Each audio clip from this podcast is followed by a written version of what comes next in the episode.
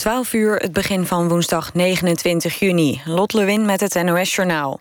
Op de Atatürk-luchthaven in Istanbul zijn bij een aanslag achtentwintig doden en zestig gewonden gevallen, zeggen de regionale autoriteiten.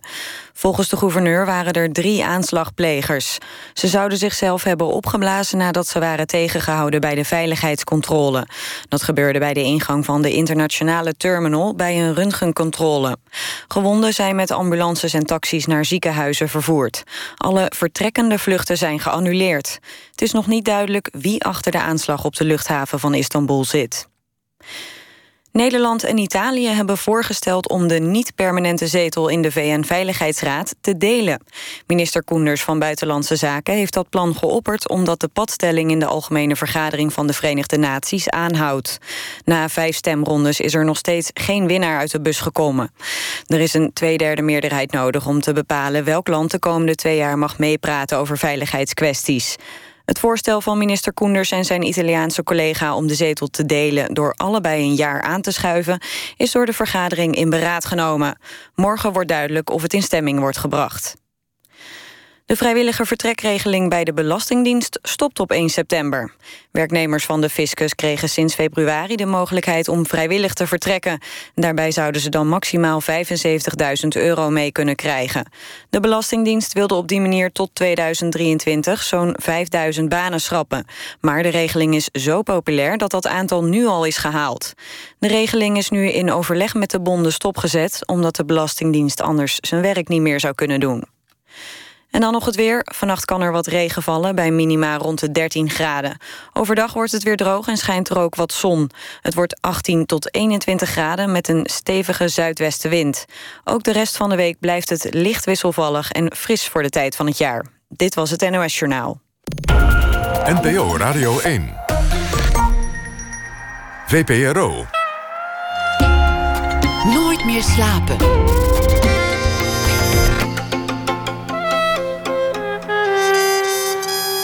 Met Pieter van der Wielen. Goedenacht en welkom bij Nooit meer slapen. Zometeen meer nieuws over de aanslag op de luchthaven van Istanbul. De wereldberoemde regisseur Christopher Nolan is neergestreken in Urk, waar hij de film Dunkirk opneemt over de Britse terugtrekking in de Tweede Wereldoorlog in Duinkerken. Urk als Duinkerken, we bezoeken de zet na ene. Komt ook jazztrompetist Teus Nobel langs. Hij heeft een nieuw album. De titel is Social Music. En hij zal het album volgende week presenteren op North Sea Jazz. We beginnen met Lernert en Sander. Deze week vindt in Amsterdam een groot design-evenement plaats. What Design Can Do is daarvan de titel. Beroemde ontwerpers uit de hele wereld komen bij elkaar. Een van de thema's aldaar is hoe design de grote wereldproblemen kan helpen oplossen. Maar er zijn ook andere onderdelen. Lernert en Sander die zullen ook uh, aanwezig zijn en iets vertellen. Lernert Engelberts en Sander Plug, geboren in respectievelijk negentien zevenenzeventig en negentien negenenzestig. Een ontwerpduo, onafscheidelijk in het werk althans. Lernert begon ooit als schrijver, dichter en programmamaker. Sander deed de Technische Universiteit. Sinds tien jaar zo'n beetje vormen ze een duo. Eerst maakten ze alleen maar vrijwerk, uh, abstracte dingen. Filmpjes, foto's, van alles. Tegenwoordig kan het uh, veel meer kant op. Videoclips voor onder meer de jeugd van tegenwoordig. Commerciële opdrachten voor banken, kledingmerken en voor uh, drankmerken, Campari.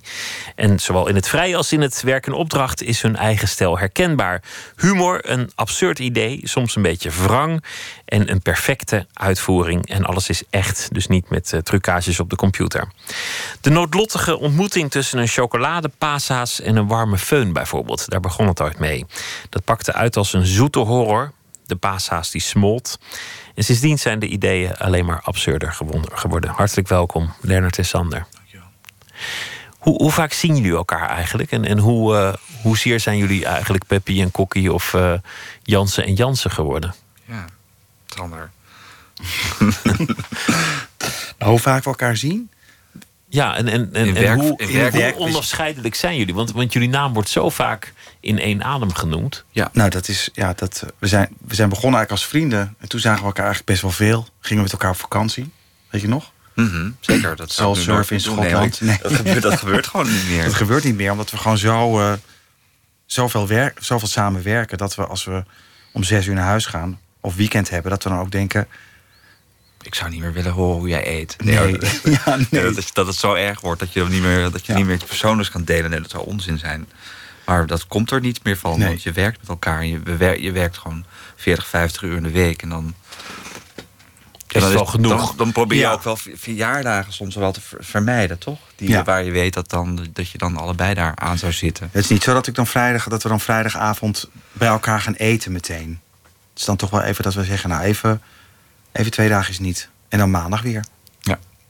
Zaterdag belde je me toch? Want dan wilde je misschien dan meenemen naar dat, het concert op het concert. Ja. Van... Ik was naar Ben Folds, Ben Folds geweest in het Concertgebouw. En ik weet dat Lennart dat ook heel goed vindt. Wil ik dus echt eigenlijk dan heel graag zien. Maar dan, dan een van de afwegingen is dan dat ik denk, nou... Maar jullie vullen elkaar, net zaten we ook al te praten, moeiteloos aan. Het, het is soms bijna één brein met twee kabels en een speaker eruit. Dat jullie, mm-hmm. de, de, dat jullie gedachten uh, aanvullen. Mm. Als, als, als kwik en kwek is. Gaat het de hele dag door dat jullie zo op elkaar ingewerkt zijn... dat, dat jullie gewoon als één man kunnen spreken? Ja, we hadden het er net toch over dat dan t- tijdens een Skype... dan kan bijvoorbeeld, dan zitten we, we hebben een bespreking in, in het buitenland... maar dan via Skype. En dan, uh, dan hebben we samen een gesprek... maar dan kan de een wel naar het toilet lopen...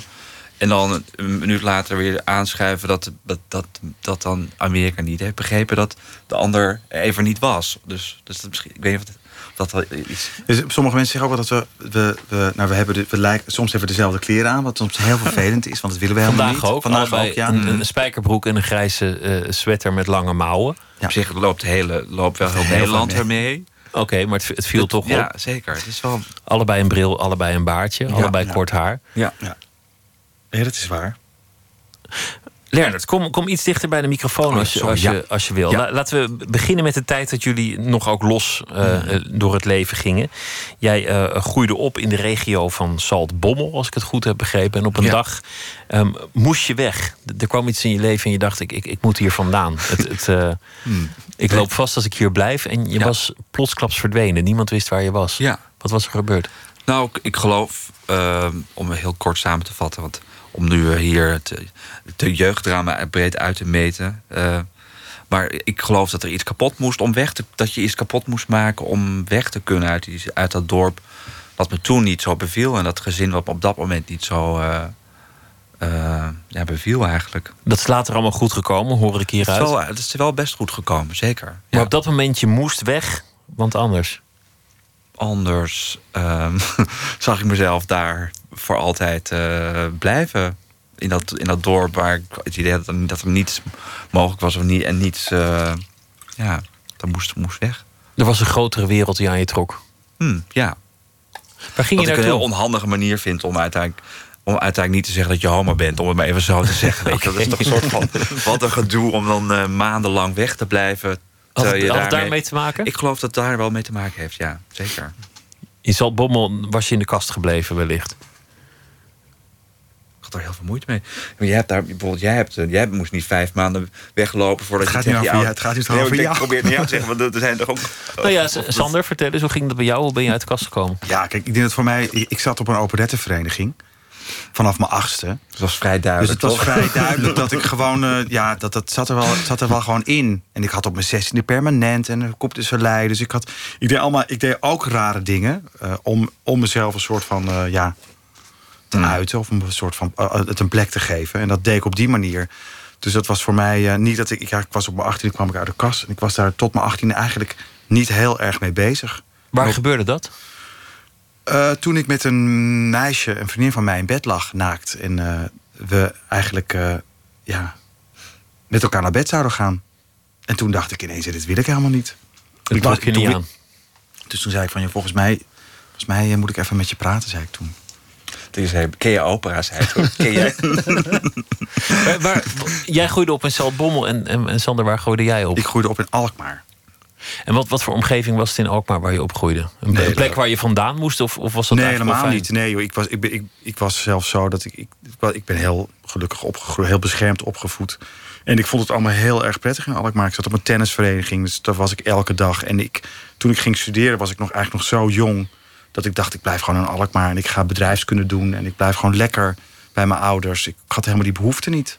Maar toen ik eenmaal in Delft ging studeren... toen ik toch had besloten om industrieel ontwerp te gaan doen. Toen vond ik dat eigenlijk. Toen ging de wereld eigenlijk voor me open. Toen dacht ik van, hé, hey, is toch wel iets meer dan Alkmaar. En uh, Jij wilde meteen ontwerpen. Althans, je ging industrieel ontwerpen studeren, dan, dan zit je al in, in die ja, hoek. Ja, nou wilde. Ja, dat is ook, ik was vrij naïef. Ik ging het gewoon doen. Dat was dat deed. Ja, ik, ik, ik kon best wel goed leren. En ik uh, had natuurkunde, wiskunde in mijn pakket. En uh, toen ben ik op een gegeven moment met een, uh, met een vriend van mij naar de open dag geweest in Delft. En toen dacht ik, nou, als ik dan een studie moet kiezen, dan doe ik niet natuurkunde of wiskunde, maar dan doe ik een beetje een creatieve studie. Want dat, dat, ik vond wel dat ik dat was.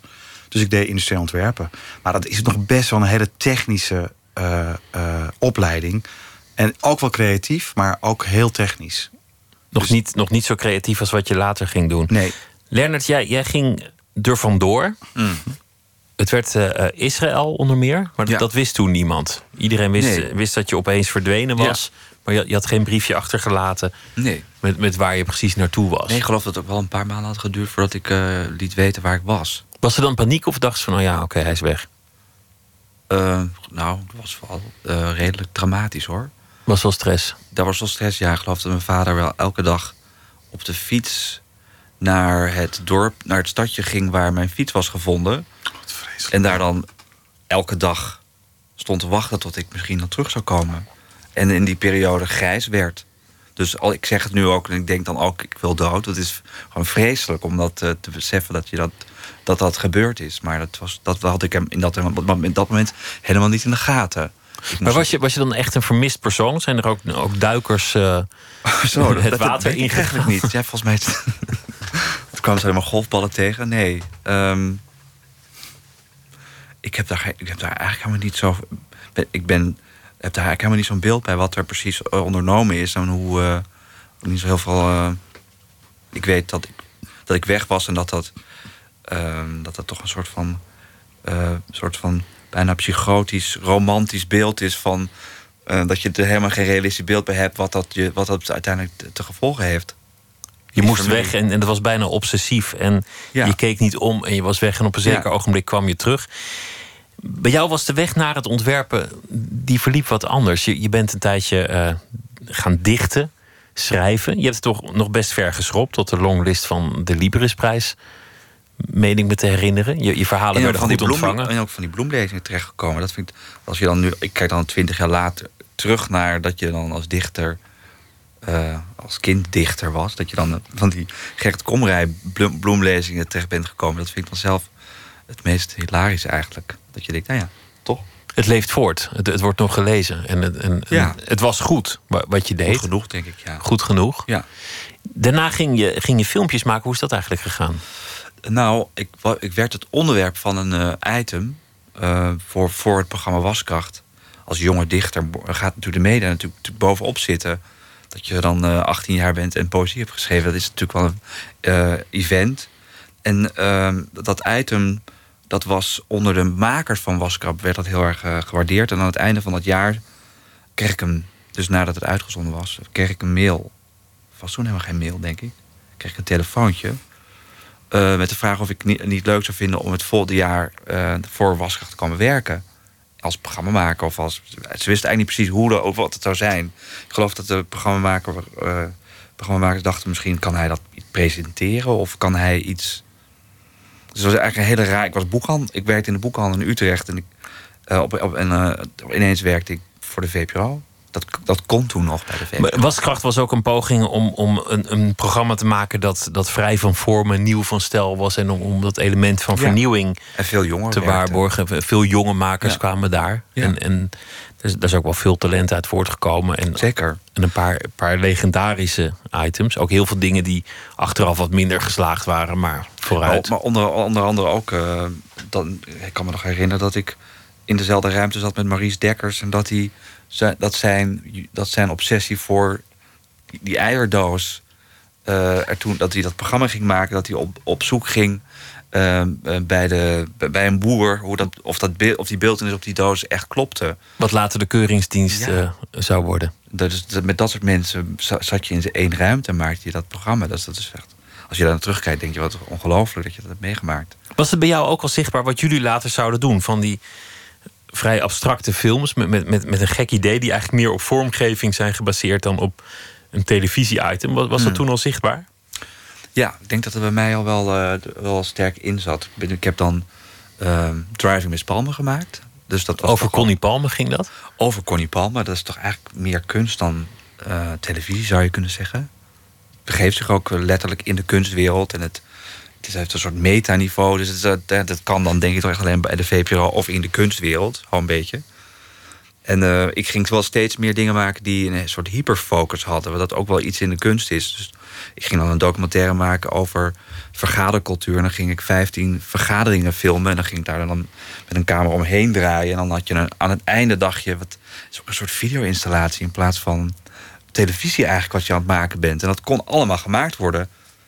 Dat, was, dat, was, dat kan nu niet meer. Dat was, nee, vast niet. Nee. Wat, wat was het eerste moment dat jullie elkaar ontmoeten? Hebben jullie een scherpe herinnering aan jullie eerste ontmoeting? Ja, we, we spreken soms af dat we dan de hele tijd een, iets anders vertellen. Toch bij oh, deze ja, vraag. De vraag dat, is die vaak uh, ja, die wordt heel vaak gevraagd. En we hebben echt ook een verhaal erbij. En dat is heel, we hebben nu bijvoorbeeld dezelfde kleren aan. Maar we hadden toen dezelfde schoenen aan.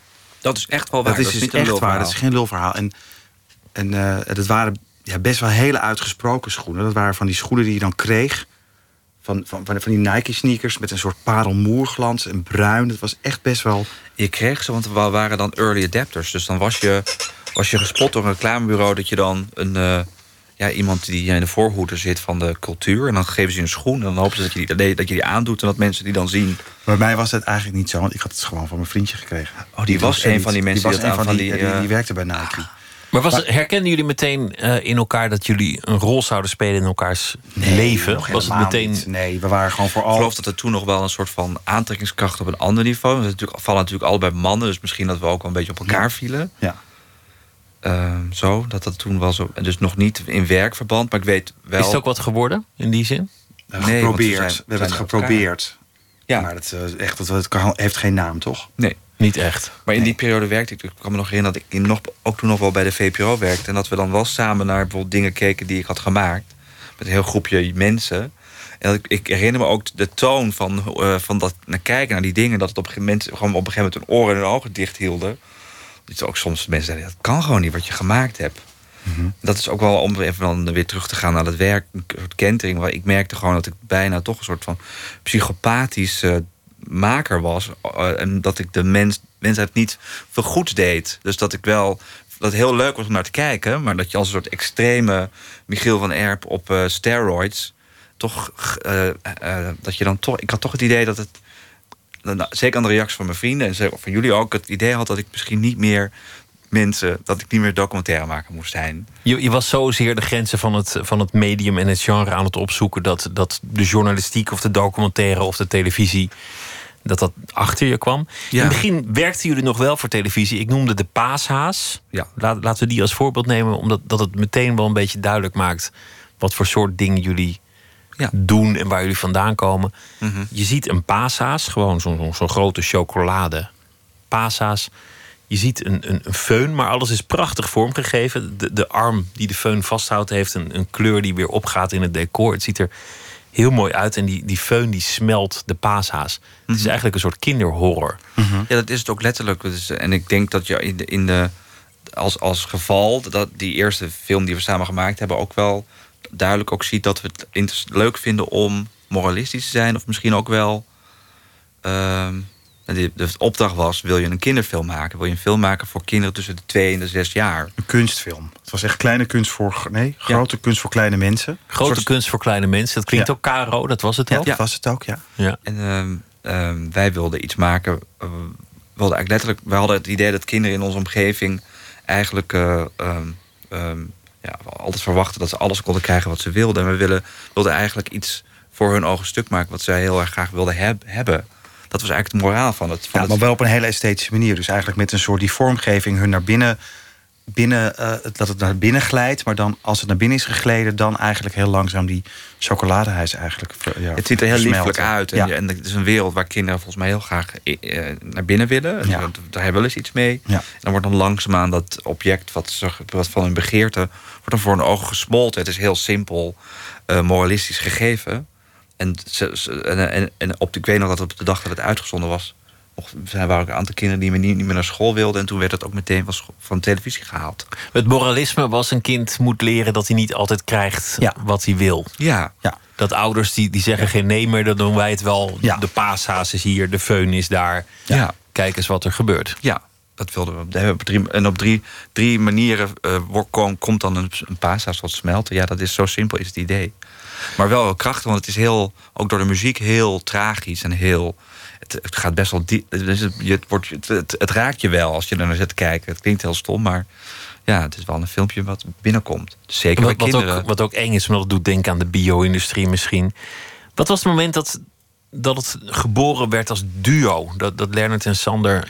Dat, dat jullie dachten, dit, dit wordt de samenwerking. We hebben een eigen stijl. Toen, iets toen dat was wel echt het... Dat was eigenlijk het... Ik, Lernert had de vroeten gemaakt met Arjen Edeveen. dertig afleveringen, of, of dertig mm-hmm. toch? Of zestig. Volt als driehonderd. Ja, heel zo, veel. Veel te veel. En uh, Lernert had gezegd van, vind je het niet leuk om uh, uh, iets te doen uh, voor de voor, voor, uh, vroeten? En uh, je had toch gevraagd of ik het... Uh, zo de huisstijl wilde maken voor het merk wat ze verkochten in de biowinkel. Toch? Bij, de Art Direction. De Art Direction deels, ja. En... Uh, En toen merkte ik gewoon dat als we met z'n tweeën dan naar... want we gingen nou, met, volgens mij met z'n tweeën naar de sportschool. We, deden, we gingen uit en we hadden het er heel veel over. En we verzonnen heel veel ideeën. Maar Lennart zei, ja, weet je, het is allemaal opgeschreven. Het is al in productie. We te kunnen laat. Het, het is te laat. Ik kan, we kunnen niet alles uh, meenemen. Want uh, ja, ja, het is ook gewoon een hele verhaallijn, narratief die, uh, die we verzinnen hier. Dus toen, had, toen dacht Lennart van, nou, laten we dan gewoon de volgende opdracht die we krijgen...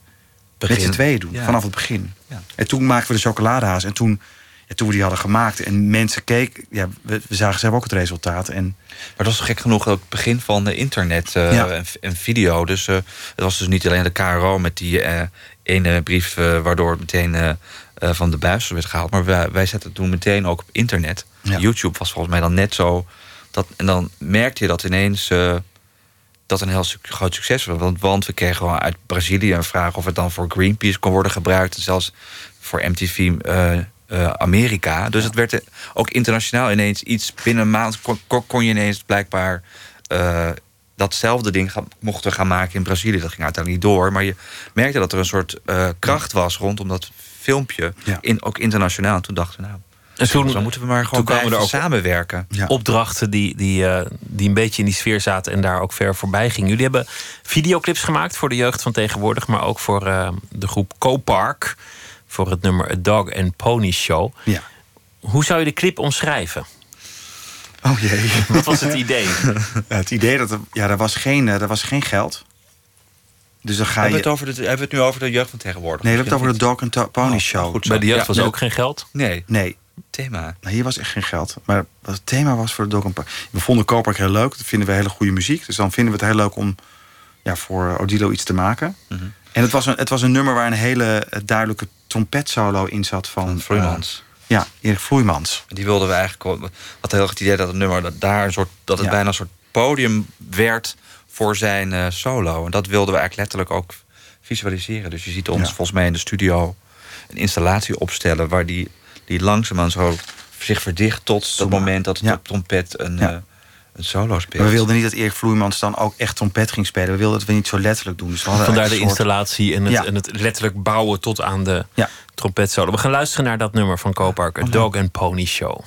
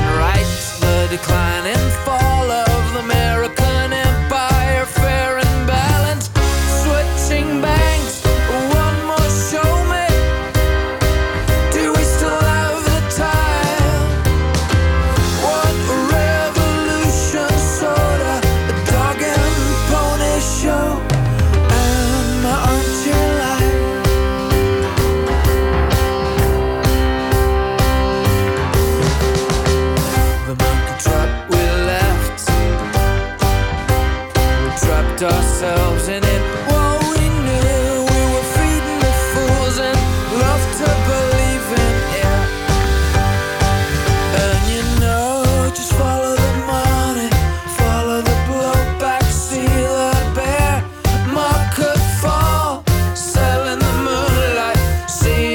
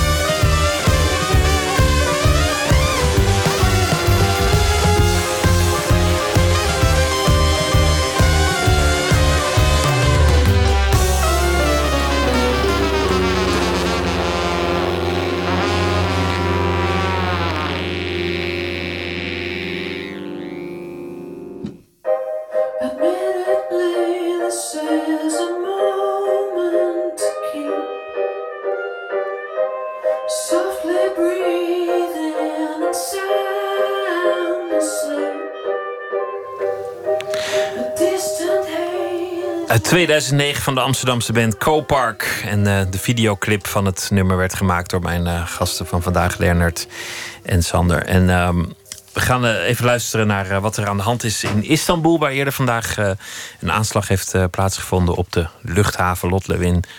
Welkom. Goedenacht. Ja, bij die aanslag op de Atatürk luchthaven in Istanbul zijn achtentwintig mensen om het leven gekomen en ongeveer zestig gewonden gevallen. Dat zegt de gouverneur van de regio. De autoriteiten gaan ervan uit dat er drie daders waren, omdat er drie afzonderlijke explosies waren. Zeker één van hen blies zich op bij een veiligheidscontrole. Ook zou er geschoten zijn met kalasjnikovs. De aanslag op de luchthaven in Turkije is nog niet opgeëist.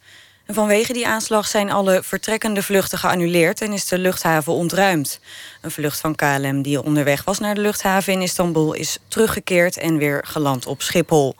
En een vlucht van K L M die morgen naar Istanbul zou vertrekken is geannuleerd.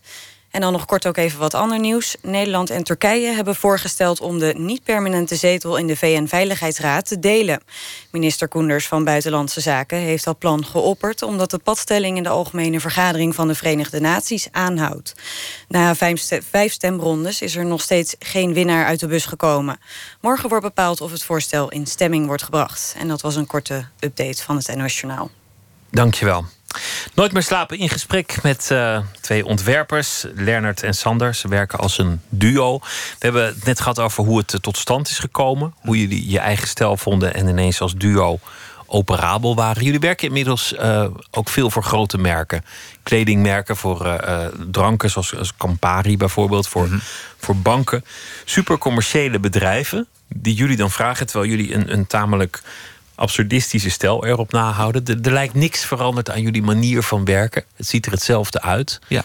Hoe is het dan om, om vanuit die sfeer waar je vandaan komt, met een beetje vrolijkheid, ineens aan tafel te zitten met C E O's of, uh, of hoofdmarketing en je idee te moeten verkopen? Omdat ze zeggen, we gaan een paashaas smelten of uh, we, we gaan een glas in een enorme ijsberg omhoog laten roetsen. Ik denk dat wij volgens mij wel in de afgelopen negen jaar dat we samenwerken, Uh, vooral in het begin, het, je, je vertelt, we hebben in het begin heel veel autonoom werk gemaakt. En daarna kwamen er steeds meer vragen vanuit de reclamewereld om, om reclamefilms te maken. Maar wat er dan gebeurt, we worden dan gevraagd of we een treatment willen maken.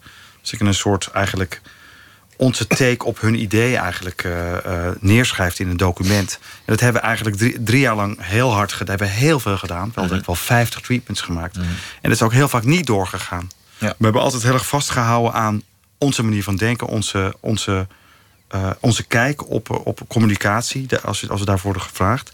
En dat, dat loont zich nu eigenlijk. Dus en, en, en, ik denk dat veel vaker er niet meer een uh, reclamebureau tussen zit, maar dat, een, dat de merken directer naar de makers toekomen, naar filmmakers toekomen of kunstenaars. En dat in ieder geval bij ons.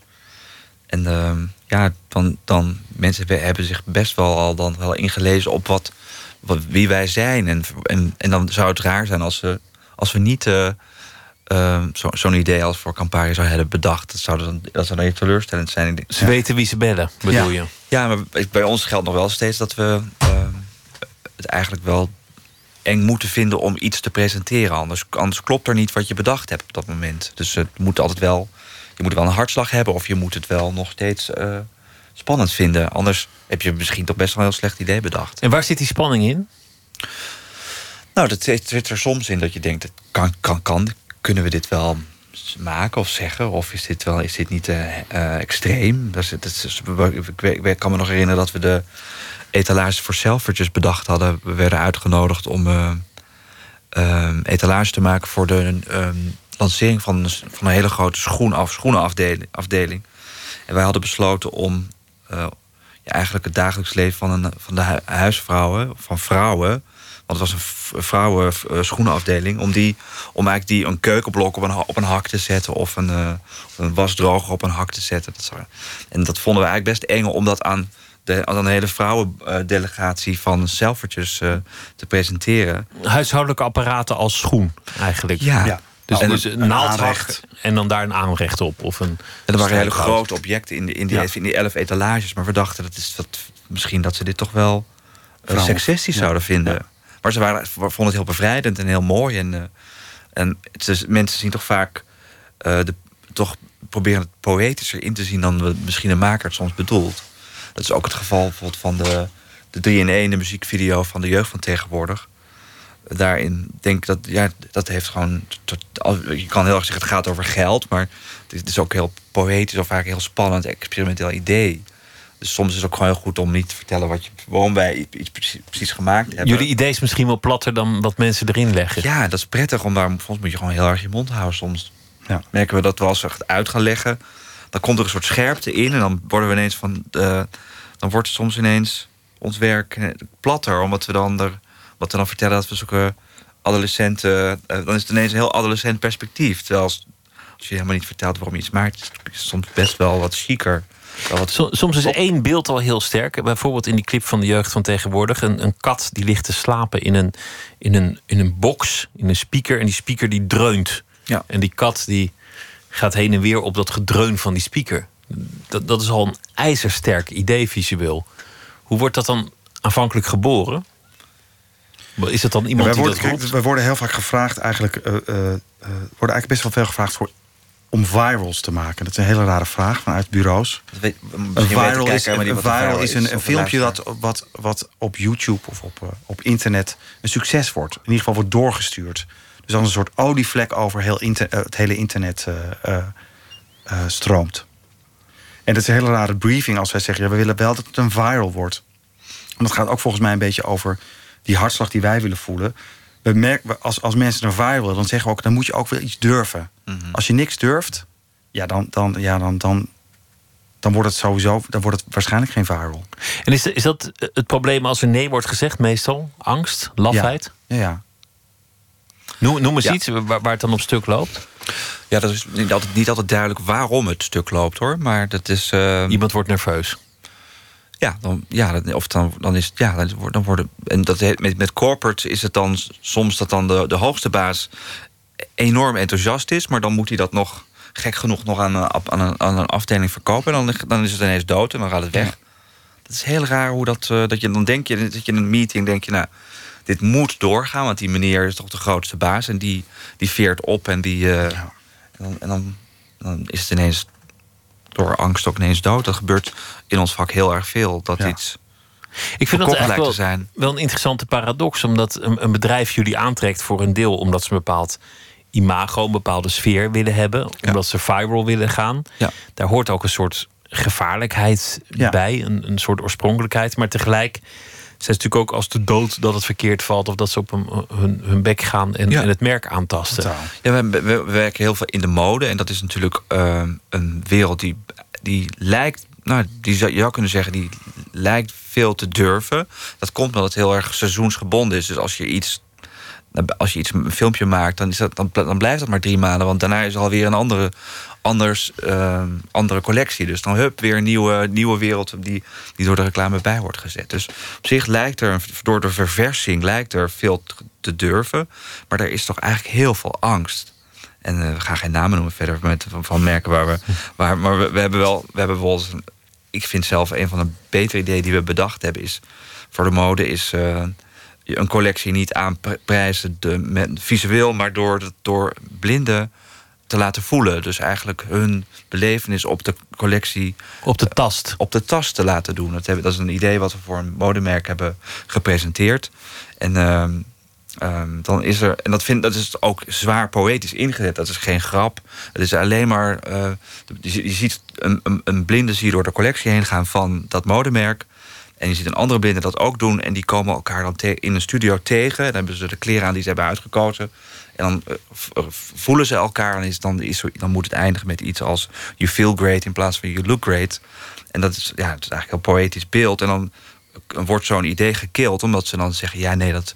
Dat durven we niet, want... Uh, het, gaat een, het gaat over de ruggen van blinden. Zijn we zijn ze bang? Aan het, zijn ze bang? Bang ja. voor de blindenbond of, of, ja. uh, of wat, of wat ja. dan ook? Terwijl ja, de, de, Ik, ik, ik denk, je kan zo'n film, je kan zo'n film maken en, en, en daar, dat, de, dat de poëzie ervan afdruipt, in plaats van dat het een soort jackass-achtige stunt lijkt. Wat gebeurt er dan daarna? Zeg je nou, oké, okay, we komen met een nieuw idee? Of, of uh, leg je het naast je neer? Eerst dood. Lennart gaat eerst twee dagen in bed liggen? Nee hoor. Ik ga dan eigenlijk wel gewoon dood. Ja, ik vind het heel erg? Ja, ik ben, er dan nog, ik ben er nu nog steeds worked up. Ik vind het nog steeds moeilijk want dat, jij, dat zoiets niet doorgaat. Je zei, ik wil die hartslag voelen. Je voelt die hartslag. Je denkt, ik heb, ik heb en dan echt een goed idee. en, en dan wordt het stuk geslagen en dan... dan Dan, dan raakt dat je echt. Ja, nee, omdat ik...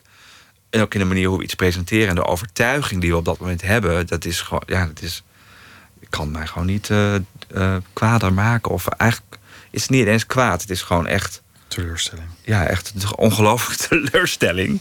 En uh, dan... Uh, Is, is het ook moeilijk om, met, om een soort revanche te hebben, toch wel? Om dan met een nieuw idee te komen. Dan wil ik eigenlijk bijna ook niet meer met die mensen werken. Dat is toch lastig om dat dan weer...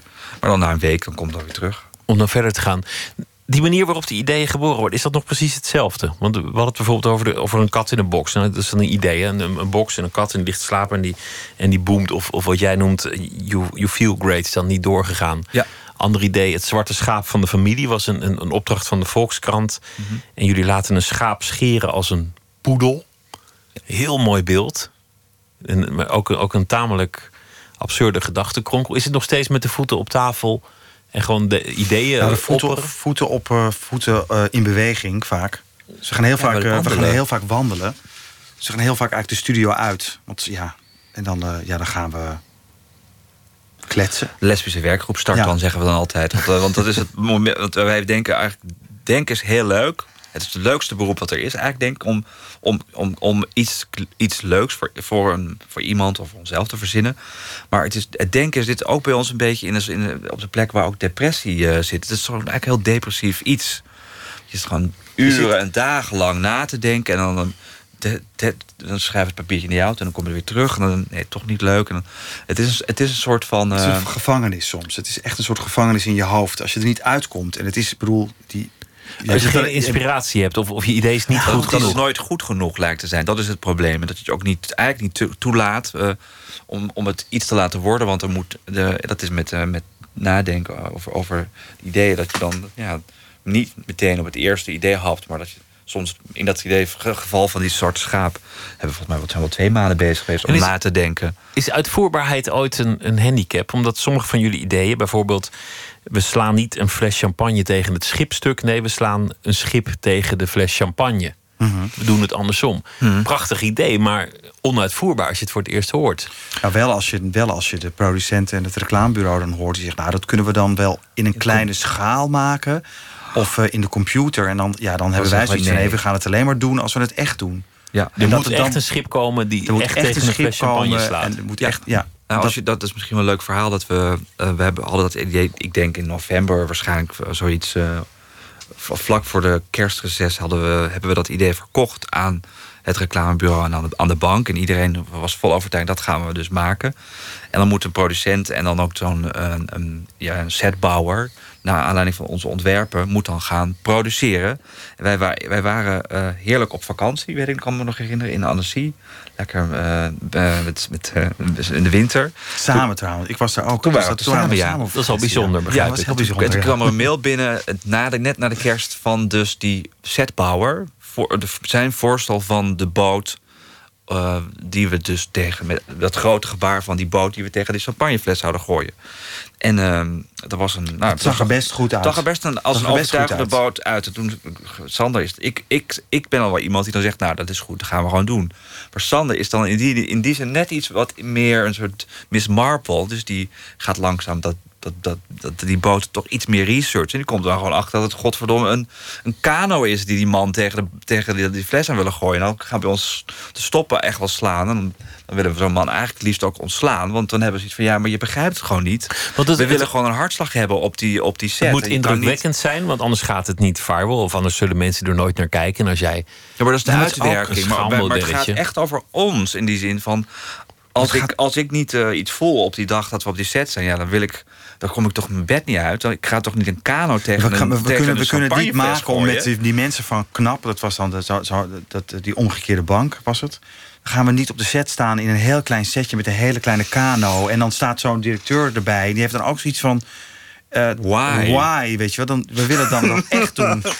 Ja. En het ook echt laten lukken, wat, wat, ja. wat, wat me hilarisch lijkt. Want, want hoe krijg je het voor elkaar dat een, een boot precies zo aankomt dat hij de fles champagne raakt? Nou, volgens, mij, uh, volgens mij wordt hij dan wel, wel op het punt eerst neergezet waar hij uit moet komen. Dan wordt hij, wordt hij, wordt hij langzaam aan terug... Uh, je doet het een paar keer.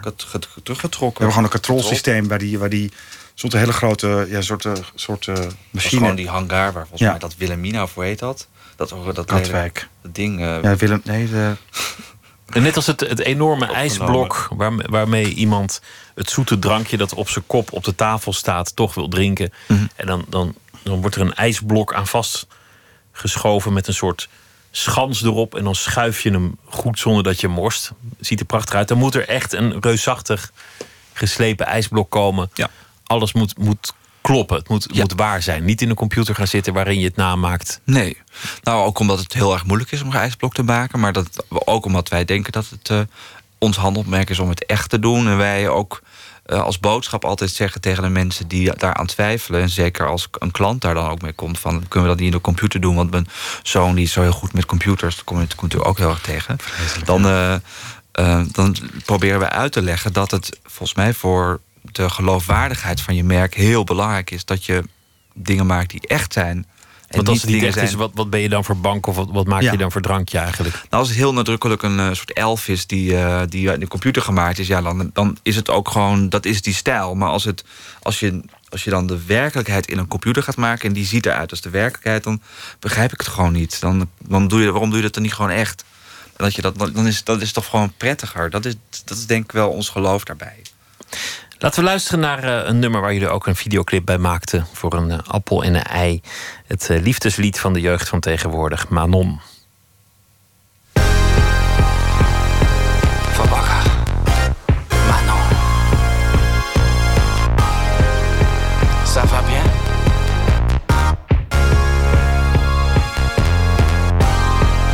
Deze deur is deur maar alleen voor jou. Voorbeeld voor iedere vrouw. B O B, wow. M I N O N, M I N O N, M I N O N, ooh, M I N O N, M I N O N, M I N O N, M I N O N, ooh, M I N O N. Laat me zingen voor je, Manon. Kom en dans vol met Vivatron. En FaceTime in de nacht, Japan. Manon, Manon, Manon, Manon. Nooit meer drap me van karton. Manon, ik heb zin in een wiepie op het balkon. Manon, M A N O N, M A N O N. M I N O N, ooh, M I N O N. Manon, Manon, Manon. M I N O N, M I N O N, M I N O N, ooh, M I N O N. Manon, ik wil met jou een blokje om. Manon, haar kleur. Kastanje, champignon, Manon. Ik deel met jou mijn laatste bonbon, Manon. Ik ken die bon, bon, bon, bon, bon, Manon.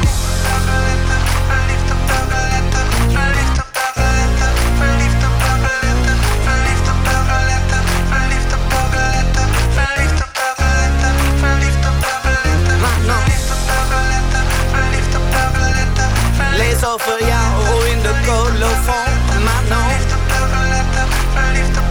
Het zit tot knallen.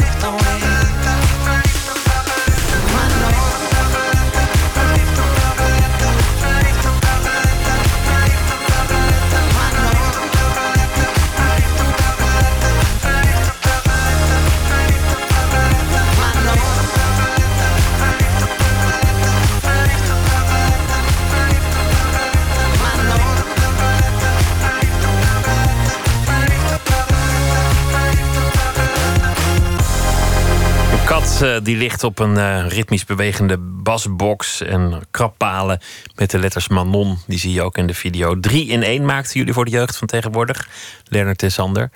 Uh, als videoclip maken. Hoe ontstaat dat idee eigenlijk? Om er drie, want dat was aanvankelijk gewoon budgetnood, toch? Nou, het was, de jeugd van tegenwoordig, was wat, wat wel uniek was, was dat ze met, met z'n allen uh, hadden besloten dat, dat wij uh, uh, eigenlijk alles voor hun zouden gaan doen. Dus zowel de uh, video's als de uh, album als het podiumbeeld. En dat is, schijnt in die groep wel uniek te zijn, omdat ze niet altijd uh, uh, uh, met, met z'n allen vinden dat, uh, dat, dat, dat, dat is altijd wel strijd. Dus dat was, dat was uniek dat ze met ons Dat, dat aan wilde gaan. We, hadden, we hebben volgens mij drie jaar daarvoor, vier jaar daarvoor... Uh, uh, uh, voor elektrotechniek een videoclip gemaakt. En dat vonden ze een hele leuke videoclip. Ja, zij dus dachten, die... misschien kunnen zij dan alles doen. Want ja. Dat is natuurlijk misschien ook wel, uh, wel handig... omdat dat de uiting van zo'n album een beetje bij elkaar hoort. Of dat is een mooie gedachte. En toen kwam, toen kwam het, uh, het museum van de vier eerste grijze haren van de jeugd van tegenwoordig. Ja, dat is Jullie hebben de eerste, eerste grijze haren bij allemaal zorgvuldig uitgetrokken. Ja. In een vitrine gelegd.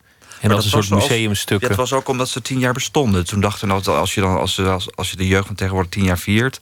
zijn inmiddels al wat ouder aan het worden, dachten we dan... als je dan, als je dan ieder van hun haar uit...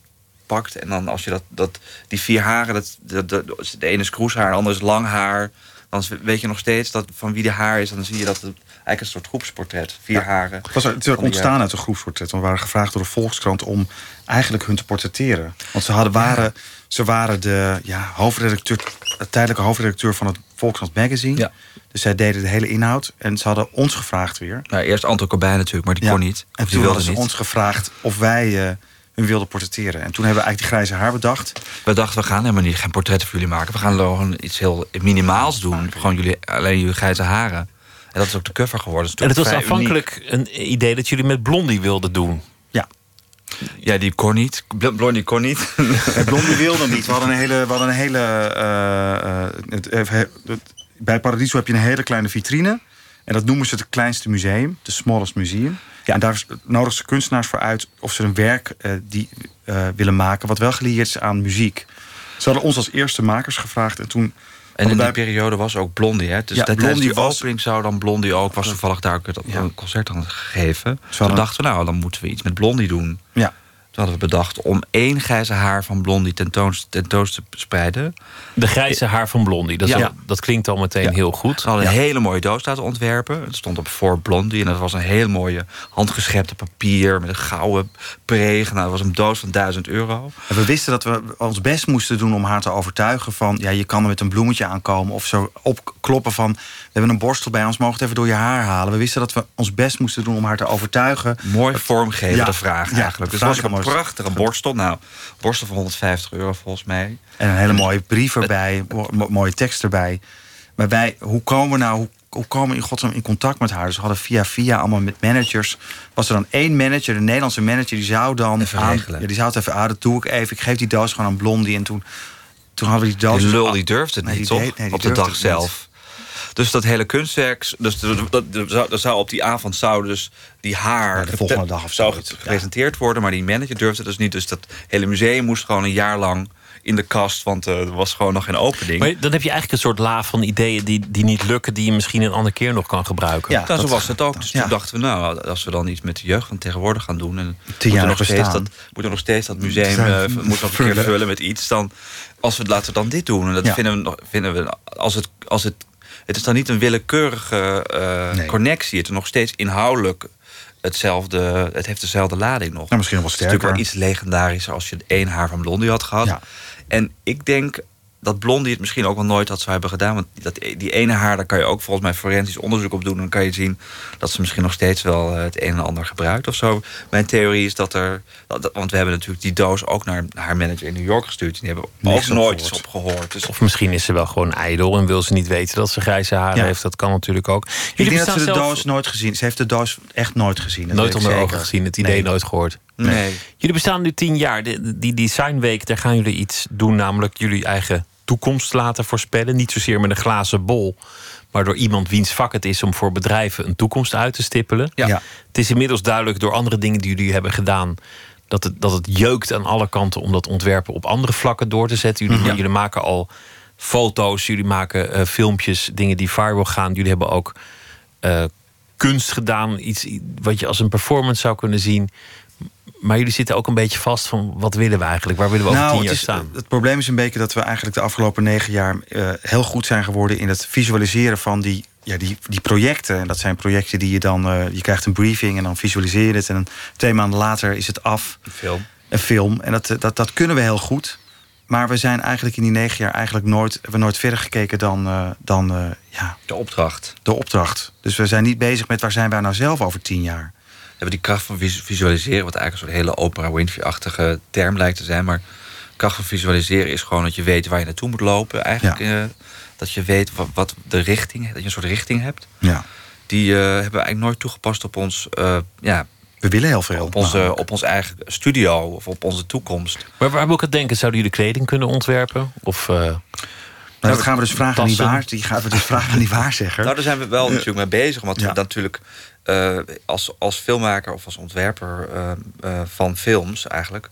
Uh, mag je bijvoorbeeld niet... Een st- deze stoel mag je in een film niet gebruiken. Dus je moet altijd, deze misschien wel, maar... Misschien, nou, heel vaak mag je een tafel of een bepaalde stoelen mag je niet gebruiken. Want dat is heel, kost heel veel geld. Het recht, auteursrecht. Auteursrecht. En dan, moet je, ja, dan ga je zelf een stoel ontwerpen... Die, die dan vervolgens wel aan het einde van de shoot de, de vuilbak ingaat. Want het is natuurlijk geen, niet echt een echt goede stoel. Want er, als je een echte stoel maakt, dan ben je er een jaar mee bezig... en dan zak je er niet na de shoot doorheen. Dus het heeft, ja. dus, dus, dus het, dus eigenlijk de ergernis over het feit dat onze ontwerpen... aan het einde van een shoot of aan het einde van een periode... dat het in een, bij Selfridges in een window staat... weggesodemieterd wordt. Die ergernis, die, dat is, we willen dat... Dat het, ook, dat het langer door kan gaan. Het is ook de ergernis dat, dat, dat als uh, bijvoorbeeld een, een, een brillenmerk ons benadert... voor een viral filmpje, dat we dan met die mensen aan tafel zitten... maar dat we dan eigenlijk zeggen, ja, maar we, kunnen, we, wil, we zouden ook wel een bril willen ontwerpen. Dat kunnen we ook. En, en ja. die, die opdracht krijg je dan niet. En nu gaat het dan wel gebeuren. Dat ze een half jaar later allemaal wel opbellen en zeggen van... vind je het ook leuk om een, een bril te ontwerpen? Dat vinden wij heel erg leuk. Ja. Maar dan, dan moet je eigenlijk heel goed weten wat jullie identiteit is... of jullie merk, waar het, waar, waar het vandaan komt. Waar het aan moet voldoen om nog steeds te kloppen... bij wat Lernert en Sander is of is ja, geworden. Dat weet, ja, dat, is, dat zit zo in ons D N A. Hmm. Daar zijn we helemaal niet zo...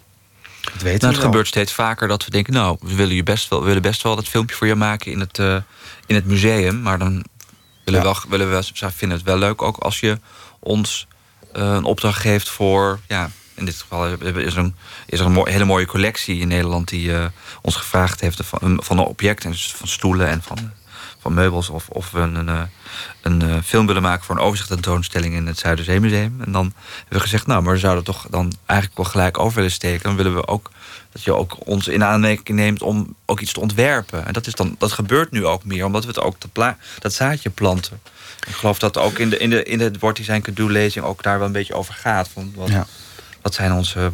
Wat willen we eigenlijk? Het probleem is een beetje volgens mij waar wij nu mee zitten. Want we zijn er natuurlijk, we, zijn, we hebben die lezing voorbereid. En we, we, we doen eigenlijk best wel... We maken film, we willen ontwerpen. We maken installaties. Uh, we schurken tegen de mode aan. En, maar dat is best veel. We staan eigenlijk op zo'n soort... Niet op een, een, een T-splitsing, maar op een soort uh, ja, rotonde met tien... Uh, tien, tien afslagen. Tien afslagen. En, en dat, dat, die bewandelen we allemaal. Dat gaat allemaal best goed. Maar we, ik denk dat we nu wel wil, willen kijken of we...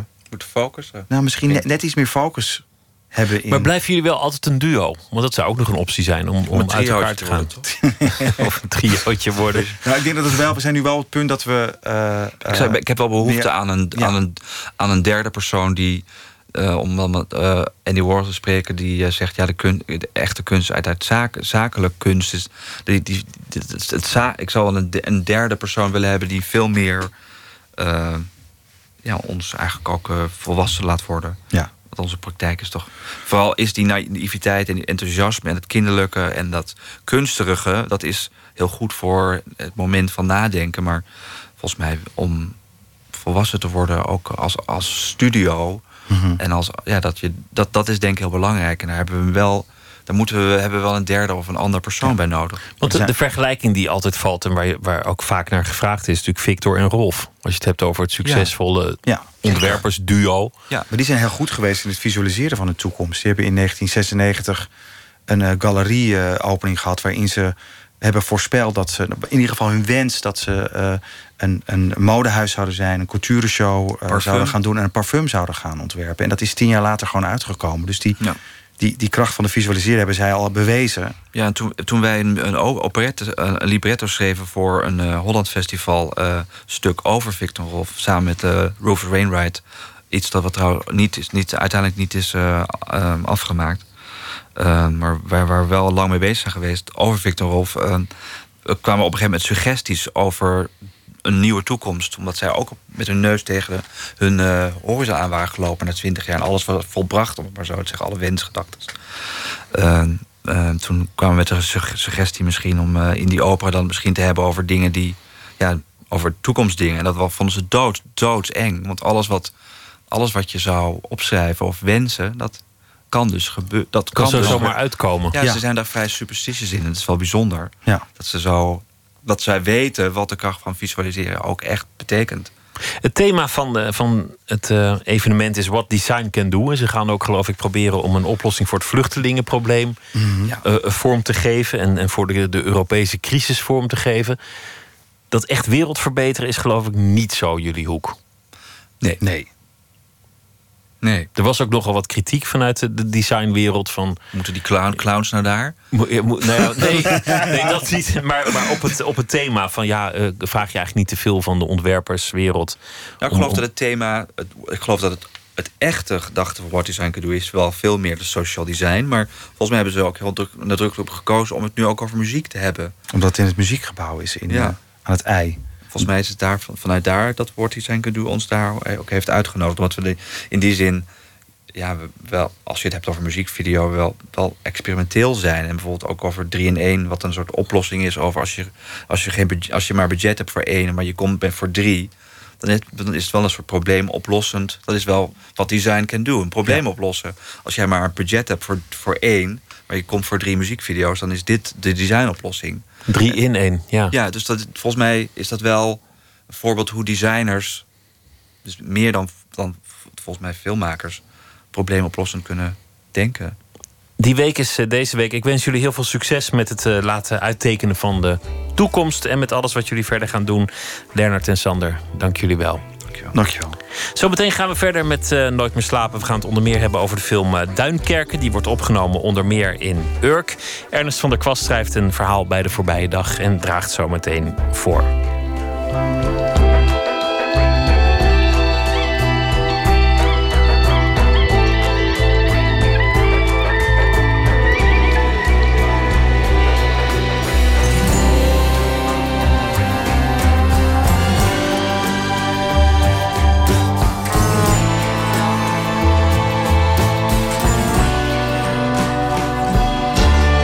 Radio één, het nieuws van alle kanten.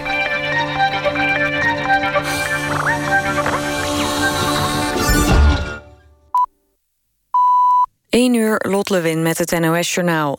Bij een aanslag op de Atatürk-luchthaven in Istanbul zijn achtentwintig mensen om het leven gekomen en ongeveer zestig gewonden gevallen. Dat zegt de gouverneur van de regio.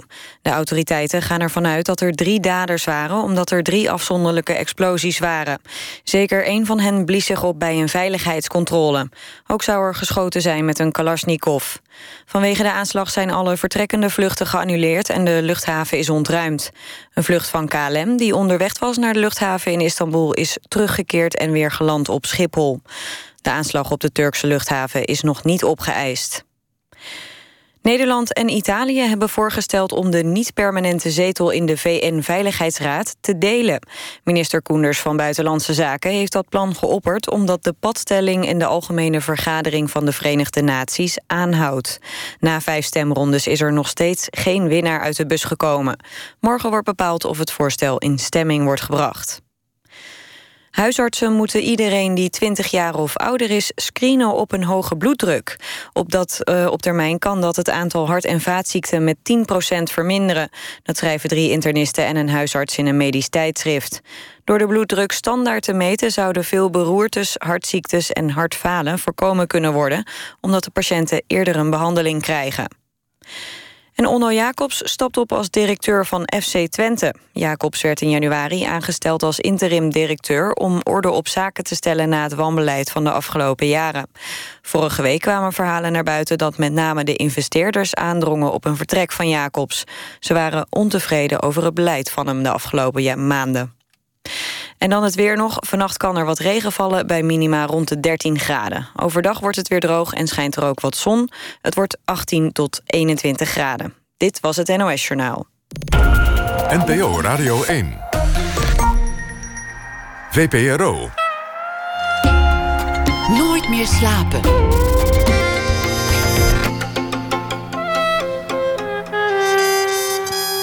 Met Pieter van der Wielen. In tweeduizend zeventien zal de film overal ter wereld te zien zijn. Dunkirk, de nieuwe film van topregisseur Christopher Nolan. Straks een verslag vanuit Urk, waar een gedeelte van de film wordt opgenomen. Trompetist Teus Nobel komt langs. Hij heeft een nieuw album, Social Music, zijn derde. En volgende week treedt hij op op North Sea Jazz. We beginnen met Ernest van der Kwast. Hij is schrijver, schreef uh, onder meer Mama Tandori in tweeduizend tien... en vorig jaar De IJsmakers. En deze week zal hij elke nacht een verhaal voordragen bij De Voorbije Dag. Ernest, goeienacht. Goedenacht, Pieter. Vertel eens over de voorbije dag. Suikerfeest. Zoals de stemmingen aanstaande dinsdag in de Tweede Kamer een heikel punt zijn, zo is het klasseuitje van mijn oudste zoon ook geen gemakkelijk onderwerp. De juffen van groep vier B van de Arendschool, een gemengde school in Kralingen-West, kozen als datum voor het uitje dinsdag zes juli. Die juffen werden nog net niet belaagd. Nu wordt het klassenuitje een dagje naar het strand met emmers en schepjes verplaatst naar woensdag zeven juli. Maar sommige kinderen vieren juist dan het suikerfeest. De Marokkanen vieren tot dinsdag, legde een moeder mij uit. De Turken op woensdag. Of het is juist omgekeerd.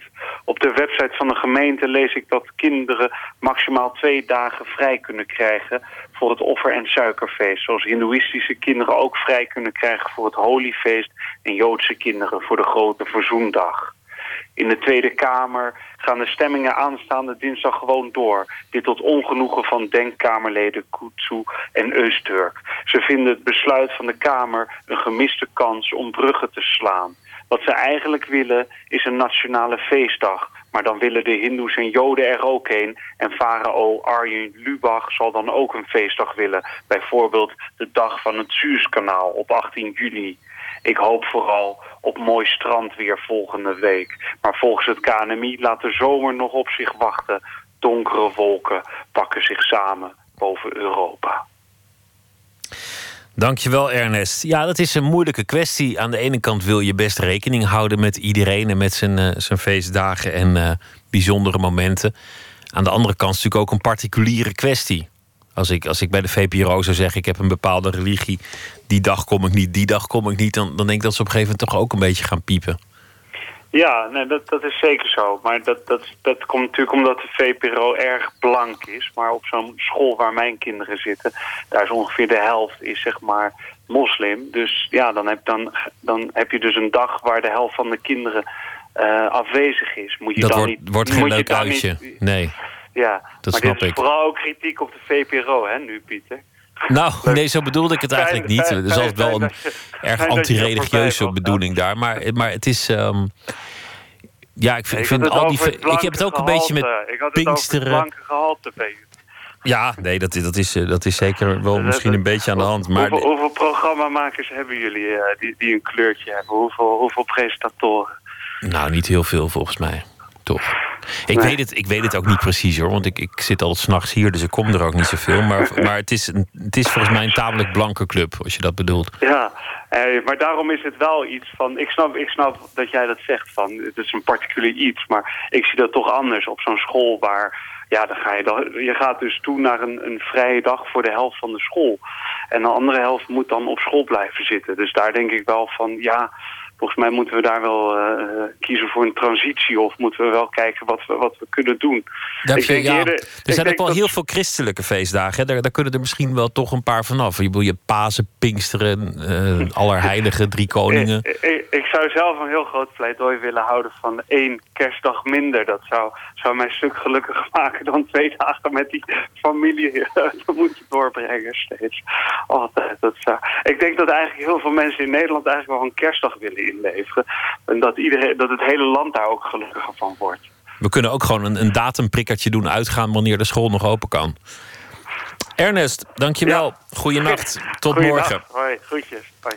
Island is de titel van het nieuwe album van de Amerikaanse band The Low Anthem. Het is een beetje een conceptalbum geworden. Eén groot verhaal in alle nummers verteld.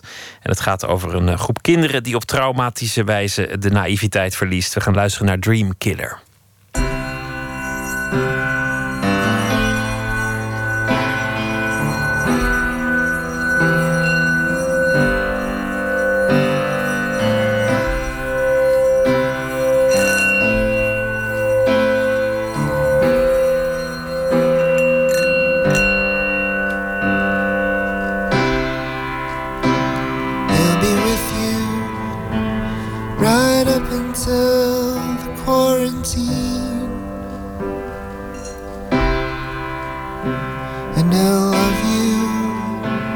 Till the end of time,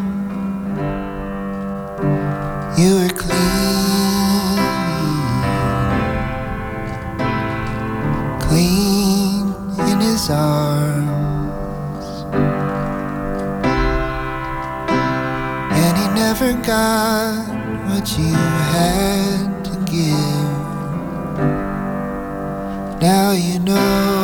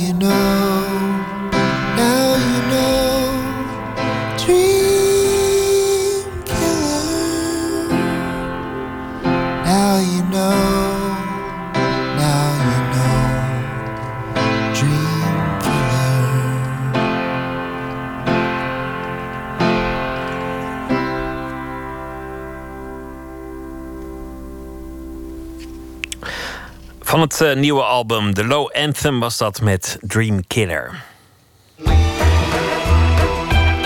Nooit meer slapen. Het moest een keer gebeuren. Hollywood heeft eindelijk de weg naar Urk gevonden. Christopher Nolan, regisseur onder meer van The Dark Knight en Batman, werkt aan een spektakelfilm over de Britse troepen die moesten vertrekken uit Dunkirk in de meidagen van negentien veertig.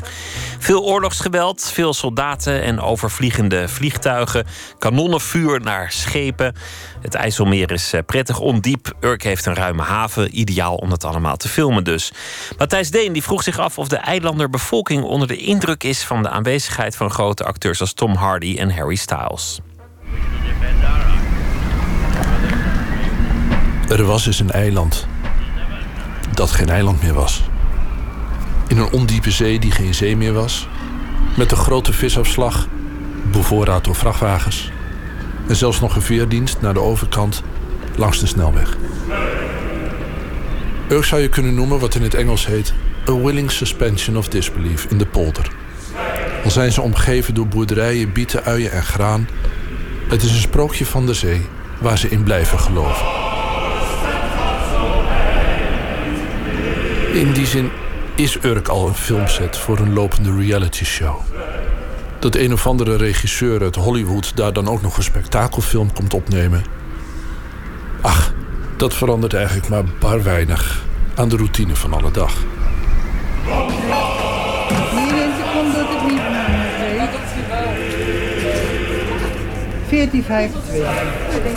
In de supermarkt gaat alles een gemoedelijke gangetje. De Urker vrouwen in de rij voor de kassa bespreken hooguit de Engelstalige klandizie. De broodjeszaak op de kade doet mee aan de catering. Het coastertje dat door de filmcrew is gehuurd is van een lokale reder. Het uitzendbureau levert schilders, monteurs, al het werkvolk dat voor lopende klussen nodig is.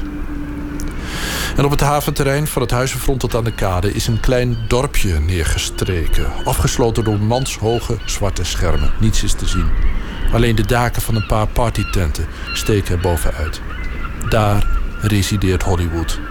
Maar ook daar waait het. Ook daarop daalt de eindeloze regen neer.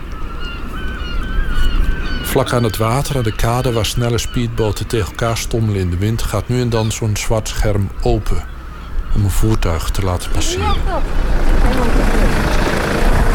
De meisjes die op die winderige hoek posten, Harry Styles proberen wij te ontmoeten, nou ja, te zien. Maar komen niet van Urk, die is er nog niet. Maar uit Friesland. We weten niet zoveel. Urk is gewoon aan het werk. Kijk, hier ligt Urk. Ja. Urk was vroeger een eiland. Ja, dat is duidelijk. Ja, de veer die, zit, die bestaat al sinds uh, achttien negentig. En hier, hier ligt Enkhuizen. Ja. Dus wij varen, zeg maar, vanaf Urk varen we hier zo op Enkhuizen aan. Dat is onze route van de veerdienst. Ja. En hier gaan de opnames. Ze willen die kant op filmen, omdat hier al uh, het meest vrije water is. Maar ja, dit is onze vaarroute ook precies. Riekert Brouwer is schipper op de Zuiderzee. De veerboot die nog steeds tussen Urk en Holland vaart. Op Enkhuizen om precies te zijn. Zijn zoon van een visserman, een beetje gevoelig voor zeeziekte. Vandaar dat hij nu met een zeewaardig schip de korte, steile deiding van het IJsselmeer bedwingt. Ze is een mooi, sierlijk schip, de Zuiderzee. Klassiek ontwerp, hoge boeg, frisse witte opbouw. Stralend wit stuurhuis met moderne radar bovenop. Ze schip dat een paar keer per week vlak langs de filmset zijn gebruikelijke route vaart. Door het beeld. Zodoende kreeg Brouwer bezoek. Van Christopher Nolan misschien, de regisseur? Brouwer weet het niet zeker. Naam even vergeten. Het was een Amerikaan. Hij was wel de baas. Ja, dat wel. En die vroeg je dan ja, dat hij last van ons kreeg. Met, was hij bang voor de, nou, dat wij de langs voor het schip toch wat te modern leek. En toen vroeg je dan of hij problemen mee hadden. Of de stuur het uh, bruin gingen verven. Kijk, als je dit vanaf de verte ziet. Dan, dit is wel een beetje een oud model schip. Ja. En dan willen ze dit, zeg maar, deze bovenbouw. Dat was vroeger altijd hout. Ja. En dat willen ze nu weer terugbrengen. Dat het net of dat een, hout, een, een houten stuurhuis is. En dan krijg je toch een beetje betere lijn erin. Ja. En de radar die moest dan even uh, onzichtbaar worden. Dat een beetje toch een... Uh, ja, uh, dat ze, als ik door de, achter, de, achter de schermen uh, voorbij kon varen, dat ze niet gelijk de hele scène opnieuw op moeten nemen. De schipper gaat me voor naar boven, naar de brug, naar het stuurhuis. Van waar het uitzicht beter is. En inderdaad, niet ver buiten de havenmond blijken twee oorlogsbodems te liggen. Met de boeg in de wind. Oh ja, het is vol met oorlogsschepen. Dan. Op de dichttrekkende horizon komen buien aan. De kusten van het omringende land vervagen, dijk ook. De wind trekt strepen schuim over het water. Met een beetje fantasie beginnen ze warempel op elkaar te lijken. Dunkirk en Urk. En dat zijn dan twee schepen die met de Philips meedoen. En daar in de verte... Dat zijn twee, ja, dat ziet eruit als een oorlogsscheep. Ja. Kijk, daar in de verte daar ziet u een blauw coastertje. Ja. Die, uh, die zit ook met de film mee. Dat, uh, in dat sleebootje ook. Die komt ook in de filmscène voor. Uh, hebben ze je daar nou ook van op de hoogte gebracht? Van, van welke schepen meedoen? Ja, er staan nummers op en die ziet er gewoon in de haven liggen. Die schepen, die oorlogsschepen zijn er normaal niet. En nee. Dat blauwe coastertje, die ken ik toevallig. Die, is dan, uh, die had een verhuurd voor de filmset gebeuren. Oh ja, dat is en... gewoon iemand hier op Urk? Ja, dat is een Urker eigenaar. Die heeft oh ja. meerdere zeebootjes en die zijn op Urk ook afgebouwd.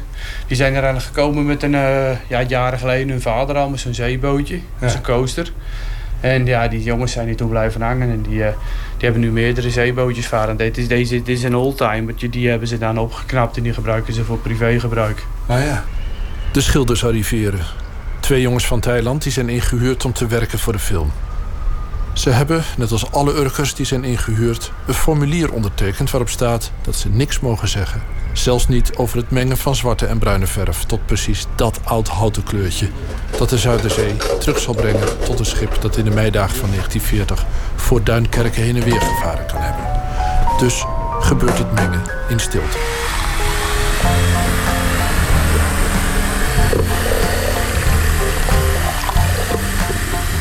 Wil ik nog met het verslechterende weer een beetje uitzicht hebben op het stuk IJsselmeer dat voor een film is afgehuurd, dan moet ik de vuurtoren op op de kaap van Urk.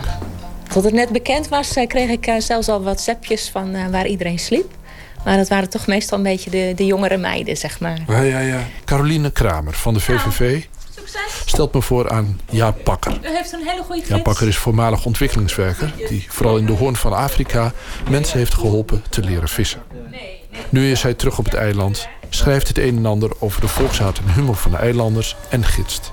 Hij gaat me voor door de ontelbare steegjes naar de vuurtoren. Ik ben gids op Urk. Ik schrijf veel over Urk. Uh, maar ook boekjes over Urk, toneelstukken, conferences. Okay. Dus van alles en nog wat. Ja. Urk interesseert me. Nou, heeft het nog een wachter? Nee, het is helemaal geautomatiseerd. En men... Kunt u een, uh, een acteur opnoemen die daar meespeelt? Ja, ik heb gehoord van Style.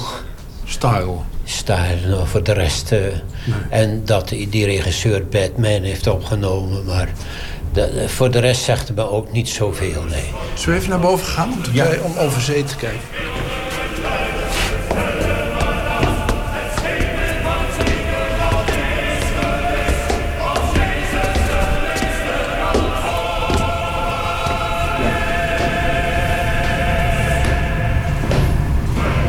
In de gietijzeren kap, de metalen kap.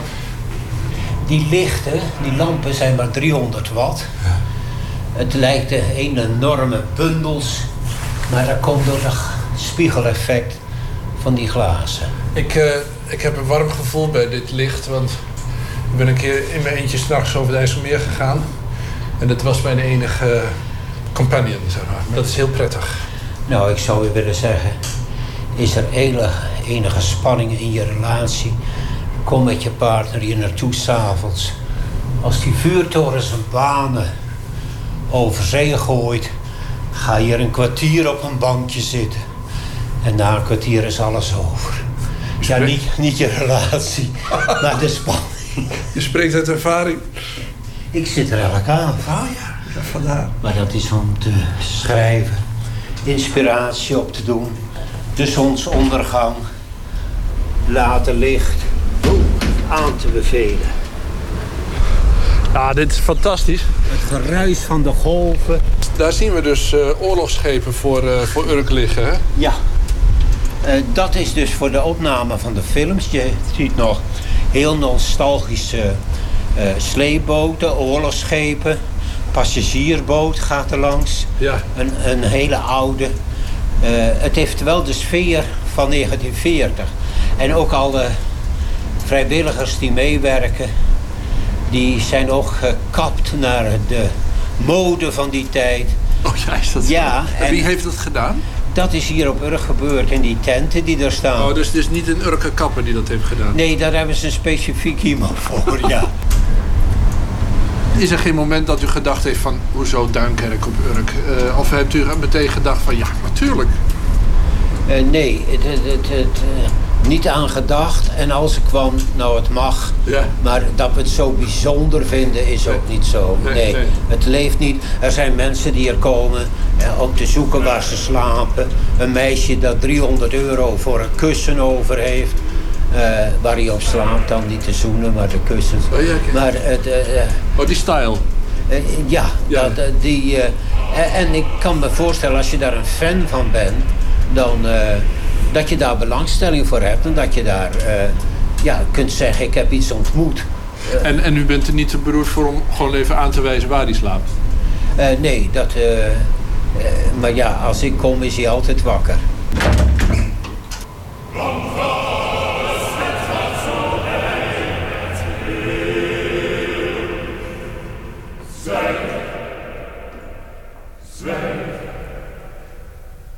Hollywood aan het IJsselmeer, een bijdrage van Matthijs Deen vanuit Urk.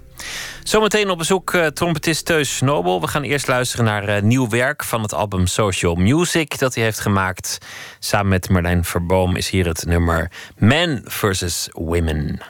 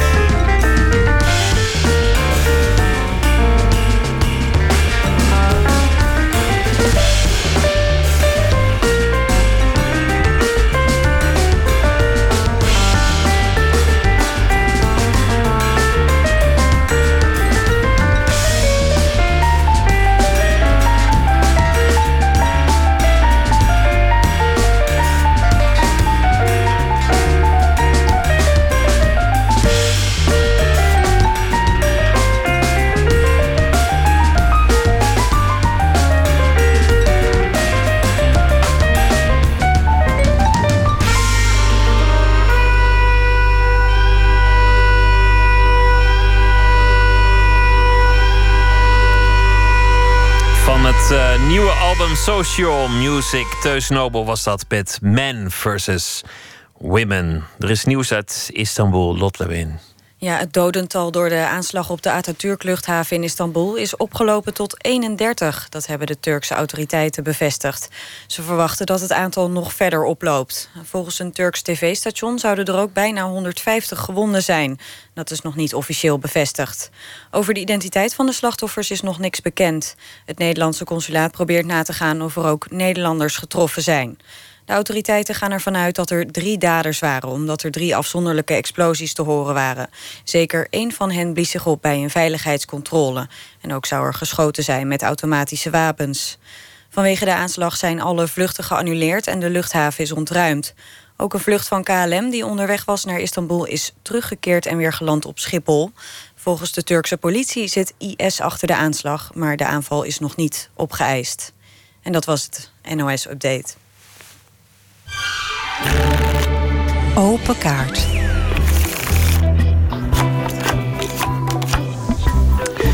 En de trompetist die zit tegenover mij, dat is Teus Nobel. Men versus Women hoorden we net. En in de rubriek Open Kaart trekt de gast zelf de vragen uit een bak met kaarten. honderdvijftig stuks, allemaal vragen over werk en leven. De willekeur regeert. Trompetist Teus Nobel, hartelijk welkom. Een van de ja, meest dankjewel. gevraagde trompetisten van Nederland. Uitgeroepen door Radio zes tot uh, het uh, talent van, uh, van, van de eeuw dit jaar, zoiets. Hij speelde ook bij Kiteman en Caro Emerald. Dit jaar mocht hij ook... ook optreden tijdens de dodenherdenking. Speelt ook bij, de, bij het orkest van de Koninklijke Luchtmacht. Maar hij is hier te gast vanwege zijn derde album Social Music. Dirty Electronic Jazz ja. is het ook wel genoemd. Hartelijk welkom. Social Music, een, een term geleend van Miles Davis. Wat, wat bedoelde hij daarmee? Ja, hij zei dat in uh, negentien tweeëntachtig, toevallig mijn geboortejaar... Uh, kwam ik een filmpje tegen waarin uh, de presentator... die had het steeds over jazz dit en jazz dat. En op een gegeven moment onderbrak Miles hem en hij zei... ja, ik, ik noem het zelf eigenlijk helemaal geen jazz. Ik noem het uh, social music. En daarmee bedoelde hij dus de... Uh, uh, hij zei, uh, all the social melodies are out in the air. You take out what you want and you leave what you don't like. Dus eigenlijk, ook zelfs nu in het, gewoon in het dagelijks leven... hoor je constant muziek om je heen. En als muziek, muziek, uh, muzikus neem je dat onbewust of bewust... toch mee naar je creatieproces van je eigen muziek. En daarom denk ik dat social music... mijn interpretatie van uh, zijn term social music... is gewoon de muziek van nu... Dus de Zoals interpretatie ook, van de muzikant van de muziek van nu. Want hij was zelf ook de jazz voorbij. Hij, hij luisterde naar, naar, naar rock, funk, alles wat, wat, wat gaande was. En dat doen jullie ook op dit album. Ja. Waar, waarbij de invloed van Miles Davis hier en daar hoorbaar is. En, en dan vooral in, in de sfeer van de muziek. Het, het is muziek waarbij de sfeer erg centraal staat. Meer dan de compositie of het thema of, of, of dat soort dingen. Ja, ik uh, ben... altijd al meer een, een uh, soundscape uh, muzika, muzikant geweest... dan echt uitgaan van themaatjes. Uh, en dat is, daarom ben ik ook niet echt een standards, jazz standards vreter... omdat uh, ik een beetje oneerbiedig... maar ik, voor mij begint het dan pas zodra het thema geweest is. Dus nou ja, bij het creëren van je eigen muziek... mag je natuurlijk zelf alles bepalen. Dus... zijn heel veel stukken op de plaat ook gewoon ontstaan uit een jam. En vaak helemaal aan het eind van een opnamesessie... als we dan uh, uh, gedaan hadden wat we dachten... oké, okay, dit moeten we doen vandaag. En dan begon er eentje... Uh, uh, de, begon de drummer, zette iets in... en begon de gitarist een beetje te pielen. En daar ontstonden dan de meest spontane... en meest creatieve uh, ideeën uit. Dus dat hebben we zeker ook proberen te vangen op de plaat... dat we daar uh, wat opnames van... Uh, mee hebben genomen. Zoals Miles Davis ook uh, werkt ten tijde van Bitches Brew... en zijn, zijn jaren zestig, ja, zeventig uh, werk. Je gaat het album voor het eerst uh, live spelen... op het North Sea Jazz Festival. Meteen, ja. denk ik, zo'n beetje de meest prestigieuze plek... die ja, je kunt uitkiezen. Ja, daar zijn we heel erg blij mee. Dat is een mooi startschot. En daarna uh, in het najaar staan er nog uh, wat concerten. En daar komen waarschijnlijk ook nog wel wat uh, concerten bij. Dus... Uh, voor de luisteraars uh, genoeg mogelijkheden om uh, dat live te komen zien. Laten we beginnen met de vragen. Hier is de bak. Um, ja. ja, kiesrein uit. Ik moet trouwens even rechtzetten. Ik was niet de uh, talent van de eeuw hoor, bij Radio zes. Ik was soul- en jazz-talent. Ja, dat twintig twaalf. Was het. Ik vergeet altijd de ex- exacte termen, maar niet, uh, zo was het. Trek een kaart. Ja. Liefst een beetje halverwege, want dat schudden, dat uh, lukt nooit. Uh, inpakken. Kun je liegen? Kun je liegen? Ik uh, denk dat ik wel kan liegen, maar niet uh, om serieuze zaken. Ik denk dat ik in een spelletje... Ik ben wel fanatiek, ik wil winnen. Uh, maar ik zou nooit om, om hele serieuze zaken des levens liegen. Dan ben je ook meestal in een situatie terechtgekomen... waar je, waar je jezelf geen goed aan doet, als je moet liegen. Um, dat is gelijk wel een goede vraag. Nou ja, je wordt natuurlijk... Uh, zeker als je zelf onder eigen naam wat platen uitbrengt... dan uh, nou ja, tijdens interviews of uh, uh, radioprogramma's zoals deze... Ja. Wordt er ook wel eens gevraagd over collega's. En ja, wat vind je daar dan van? Wat vind je daar dan van? Ik vind het zelfs als ik uh, muziek van een uh, uh, muzikus of collega... mij niet helemaal aanstaat, vind ik het dan een soort van not done... omdat... Uh, aan plein publiek ja, te gaan verkondigen. Dat vind ik niet, niet fair tegenover diegene... omdat hij zich daar op dat moment niet uh, tegenover kan verdedigen. Dus ja, is het dan liegen? Weet ik niet. Dan, dan, dan zeg ik in ieder geval uh, iets diplomatieks. Dat zou ik ook doen. Dat is ook sympathiek. En uh, ja, voor je het weet ontstaat er iets waar je helemaal geen zin, zin in hebt. Een levenslange nee. veten of zo. Dus, dus dan uh, een beetje liegen is ook wel, ook wel goed. Daarnaast is het anders op dat moment voor de luisteraar... De, die die muziek van diegene niet kent... is de enige referentie mijn oordeel. En dat zou ik diegene niet aan willen doen. Omdat als, als een bepaalde muziek mijn smaak niet is... betekent het niet dat het jouw smaak niet zou kunnen zijn. Of van wie dan ook. En dat is natuurlijk ook de macht die een recensent heeft. Ja. Uh, uh, ja. Ook terecht, een beroep dat je, dat je ambieert of, of niet ambieert. En wat je op verschillende manieren kunt, uh, kunt uitvoeren natuurlijk. Ja. Laten we nog een kaart uh, ja. proberen. Op welke vraag had je eigenlijk gehoopt? Ja, dat zouden er heel veel kunnen zijn. Ja. Is er een vraag waar je, waar je nu op zou hopen? Dat hij in die bak zou zitten waar je denkt van... nou, dan kan ik kwijt wat ik eigenlijk heel graag wil vertellen... waar, waar ik onderweg al een beetje over nadacht. Um, nou ja, waar je uh, als voorbereiding over nadenkt... zijn eigenlijk toch meer de standaardvragen van... waarom ben je trompet gaan spelen en uh, wie zijn je voorbeelden?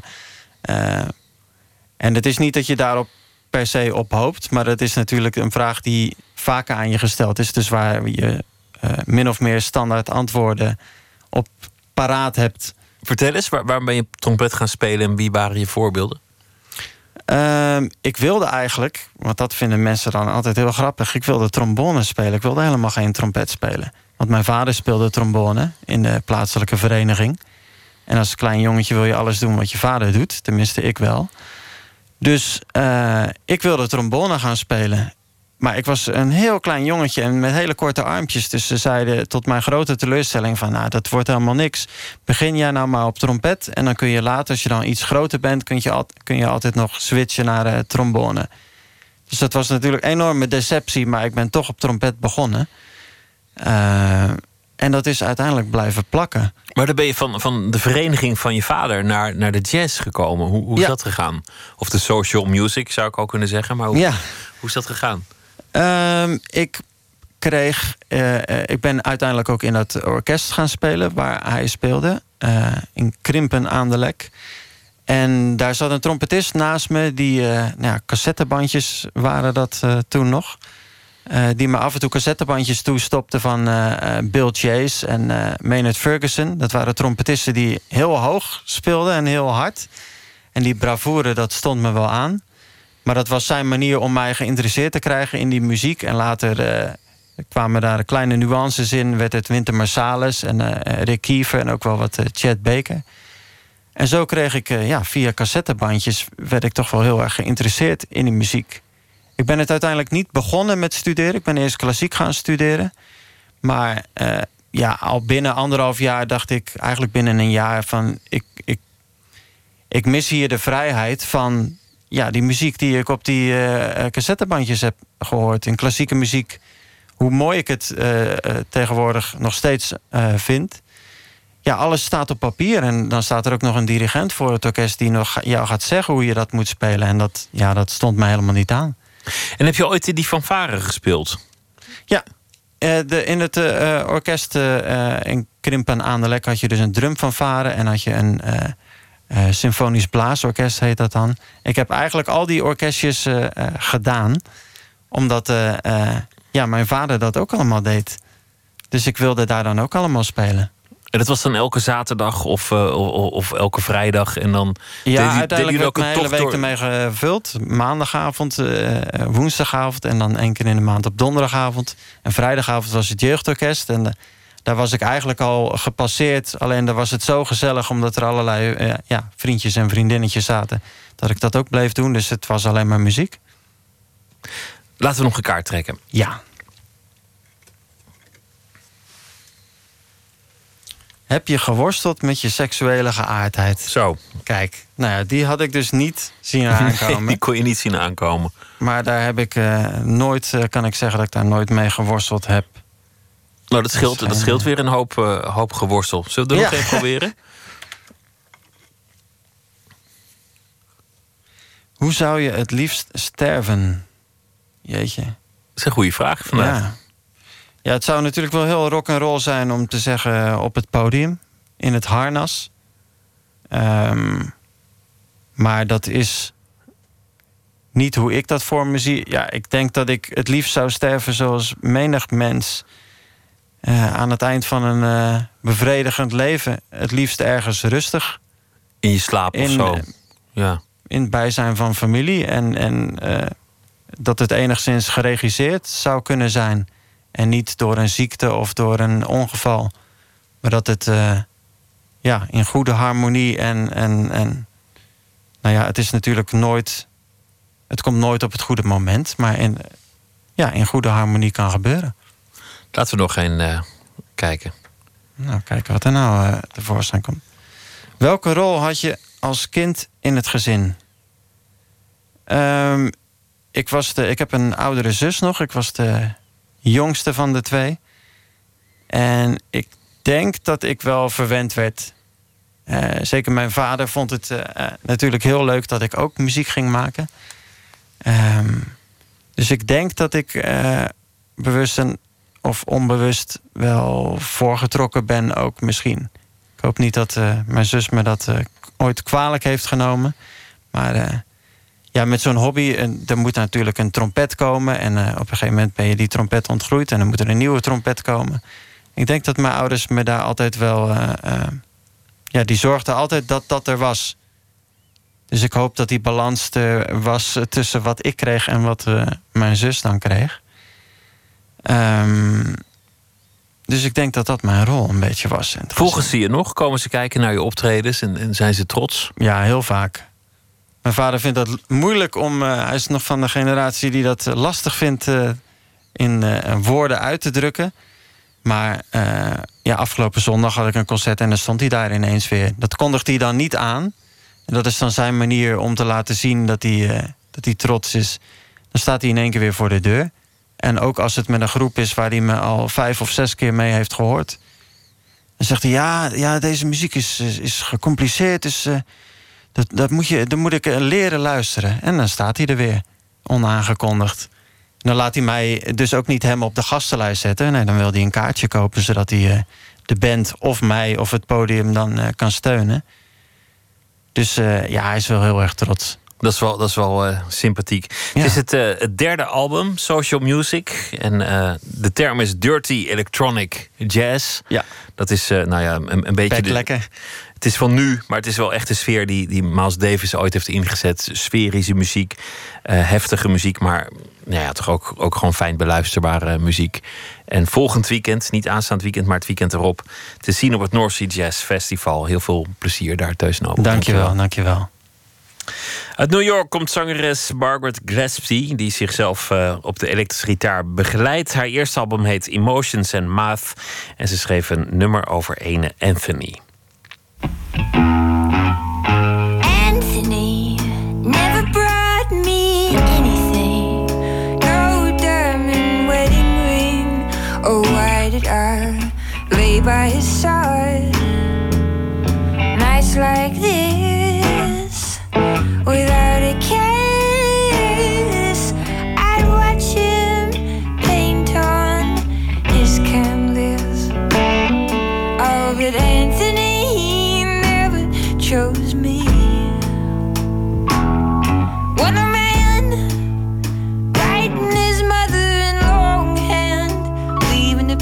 heart's on the nightstand, leaving the rainbow in my hair.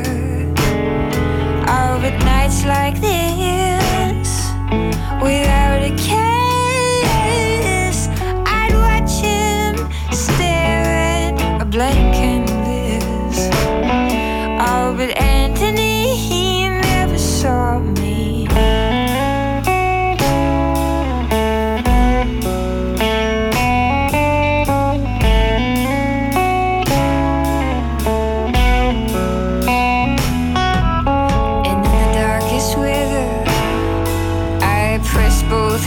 Together, asking God when and where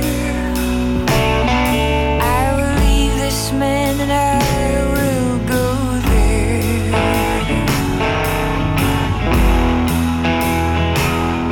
Oh, but Anthony, he never brought me anything, no diamond wedding ring. Or why did I lay by his side? Are nights like this without a kiss, I'd watch him paint on his canvas. Oh, but Anthony, he never loved me.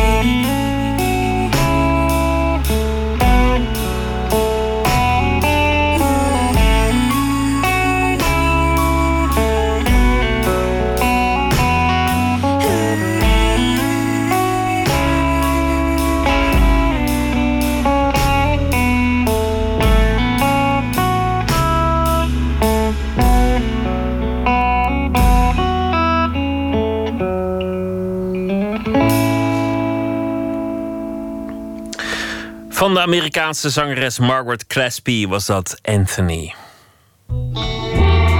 Nooit meer slapen.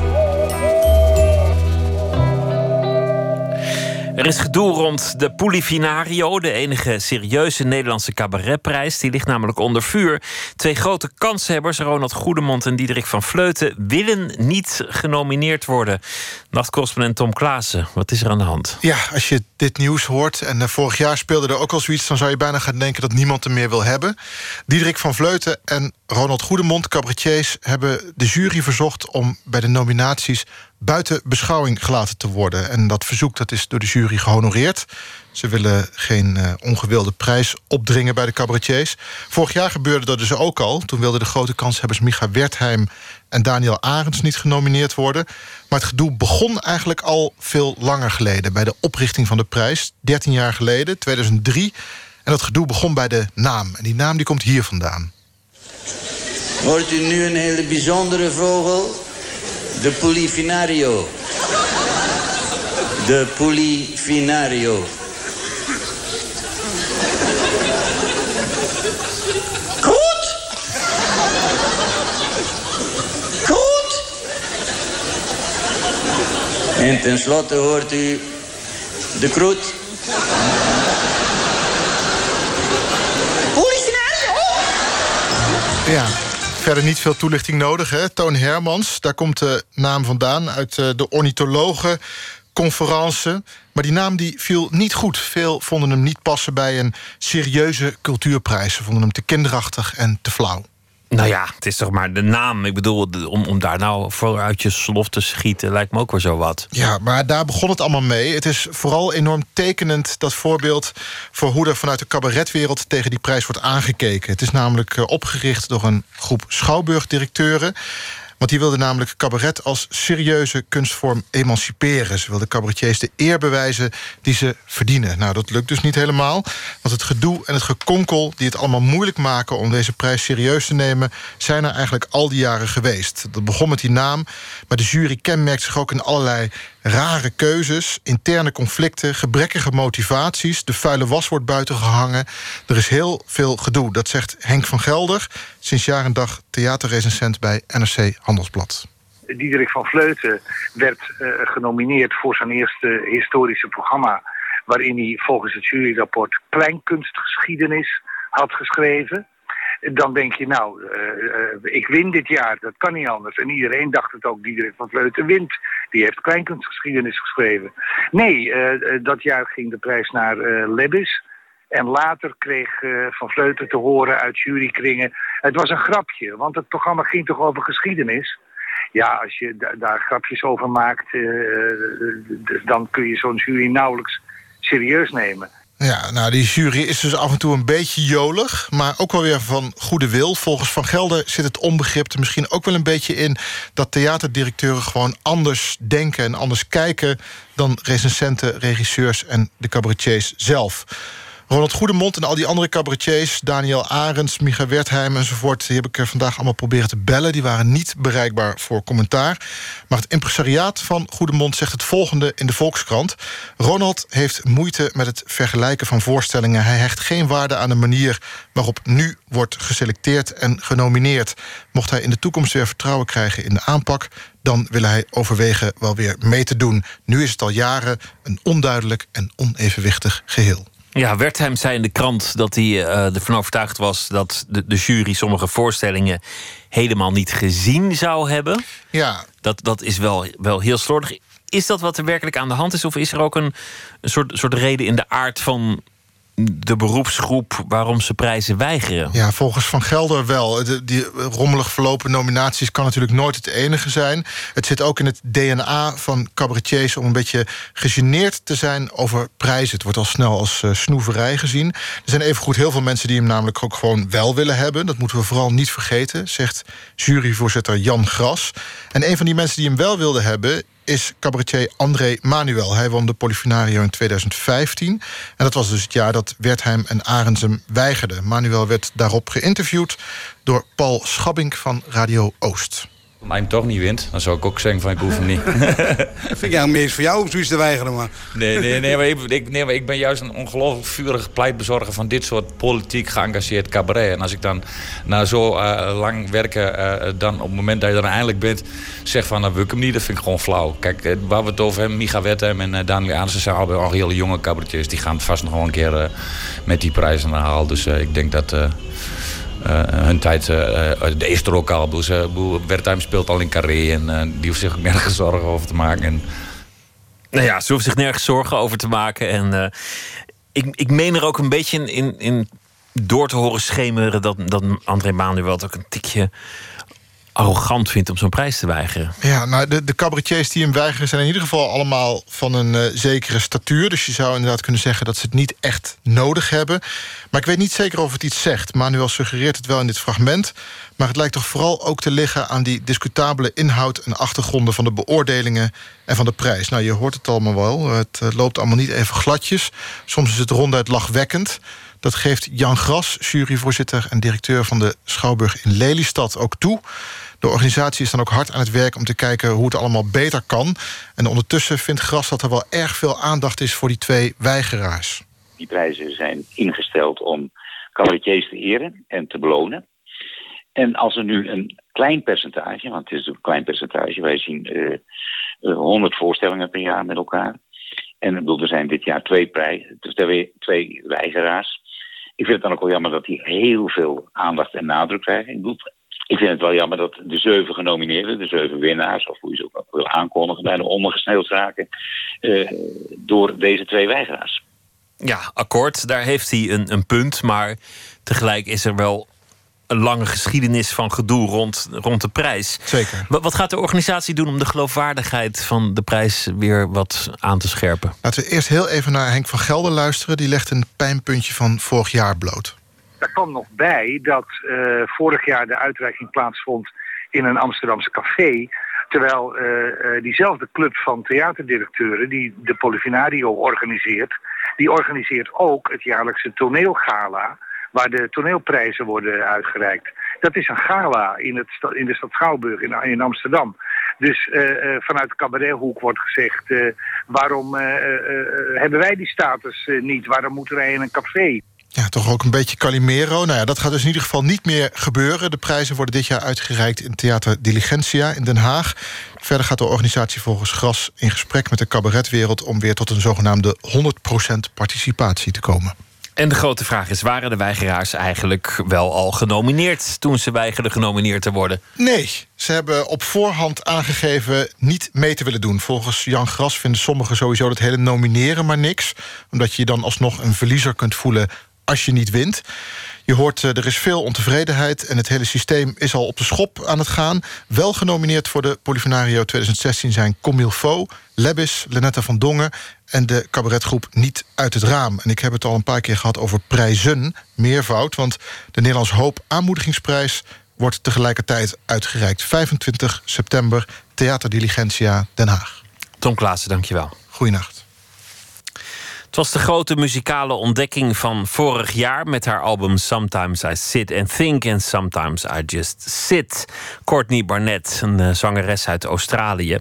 Dit jaar is ze veel aan het toeren. Op veel festivals speelt ze afgelopen weekende in Nederland op het iets wat verregende Down the Rabbit Hole. En aanstaande dinsdag speelt ze in Amsterdam in Paradiso. Hier is Courtney Barnett met Die Preston. You said we should look out further. I guess it wouldn't hurt us. We don't have to be around all these coffee shops. Now we got that percolator. Never made a latte greater. I'm saving twenty-three dollars a week. We drive to a house in Preston. We see police arresting a man with his hand in a bag.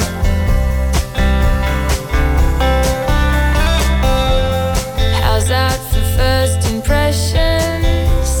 This place seems depressing. It's a Californian bungalow in a cul-de-sac.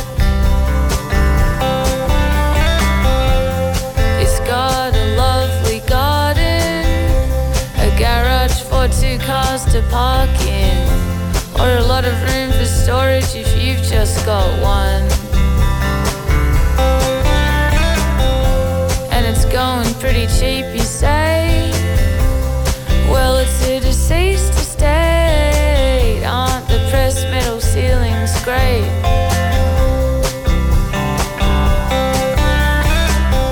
Then I see the handrail in the shower, a collection of those canisters for coffee, tea and flour, and a photo of a young man in a van in Vietnam.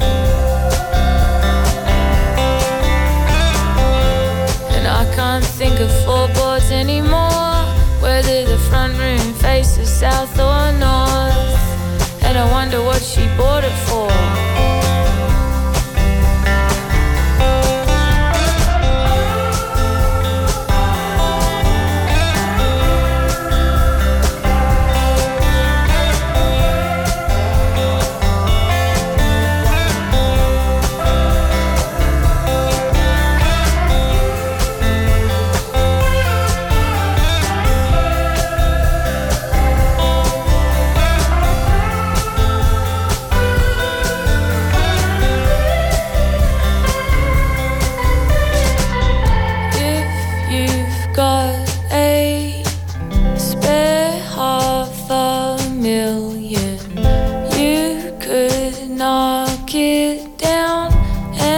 Sorry.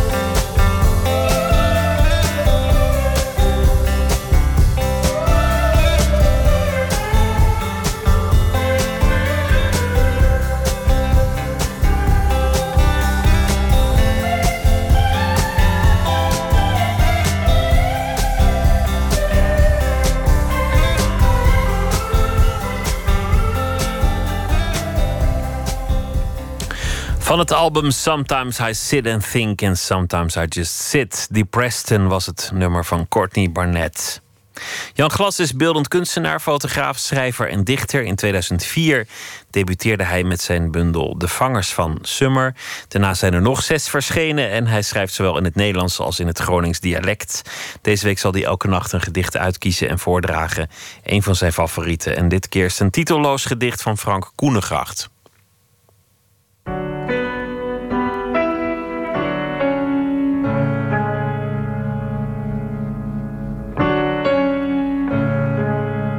Frank Koenegracht bewonder ik zeer. Dat is heel erg helder. Er zit altijd een bepaald soort humor in. Maar tegelijkertijd kan het ook over hele zware dingen gaan. Het gedicht dat ik nu voorlees, dat vertelt eigenlijk in heel kort ook een, een, uh, over, over mijn jeugd. Heel licht en heel kort. Zonder al te veel zwaarte vertelt hij een, uh, het drama van een kind. Mijn moeder kwam de trap af in haar peignoir genaamd Ook dat nog. Benzine zat, geld genoeg, dat was het niet. Het was het kompas dat zoek was. Een hoofd vol najaar en wespen. Van alles de snelle bezinking in sinistere tintelingen. Ik schreeuwde harder dan ik dacht, zodat mijn stem naar buiten vloog en daartussen twee oude schuren tegen een muurtje sloeg. Jan Gras las een titelloos gedicht van Frank Koenegracht. En morgen zal hij weer een gedicht uitkiezen en voordragen. Morgen in Nooit meer slapen komt Maarten Hitskes op bezoek. Hij is researcher voor televisieprogramma's. Zijn zoektocht naar de rol van zijn vader in de affaire van Zuid-Celebes leidde eerder tot een tweeluik van het programma Andere Tijden. Nu is er ook een boek over gemaakt. Thuis gelooft niemand mij, over het oorlogsverleden van zijn vader. Schrijver Gustav P. komt ook op bezoek.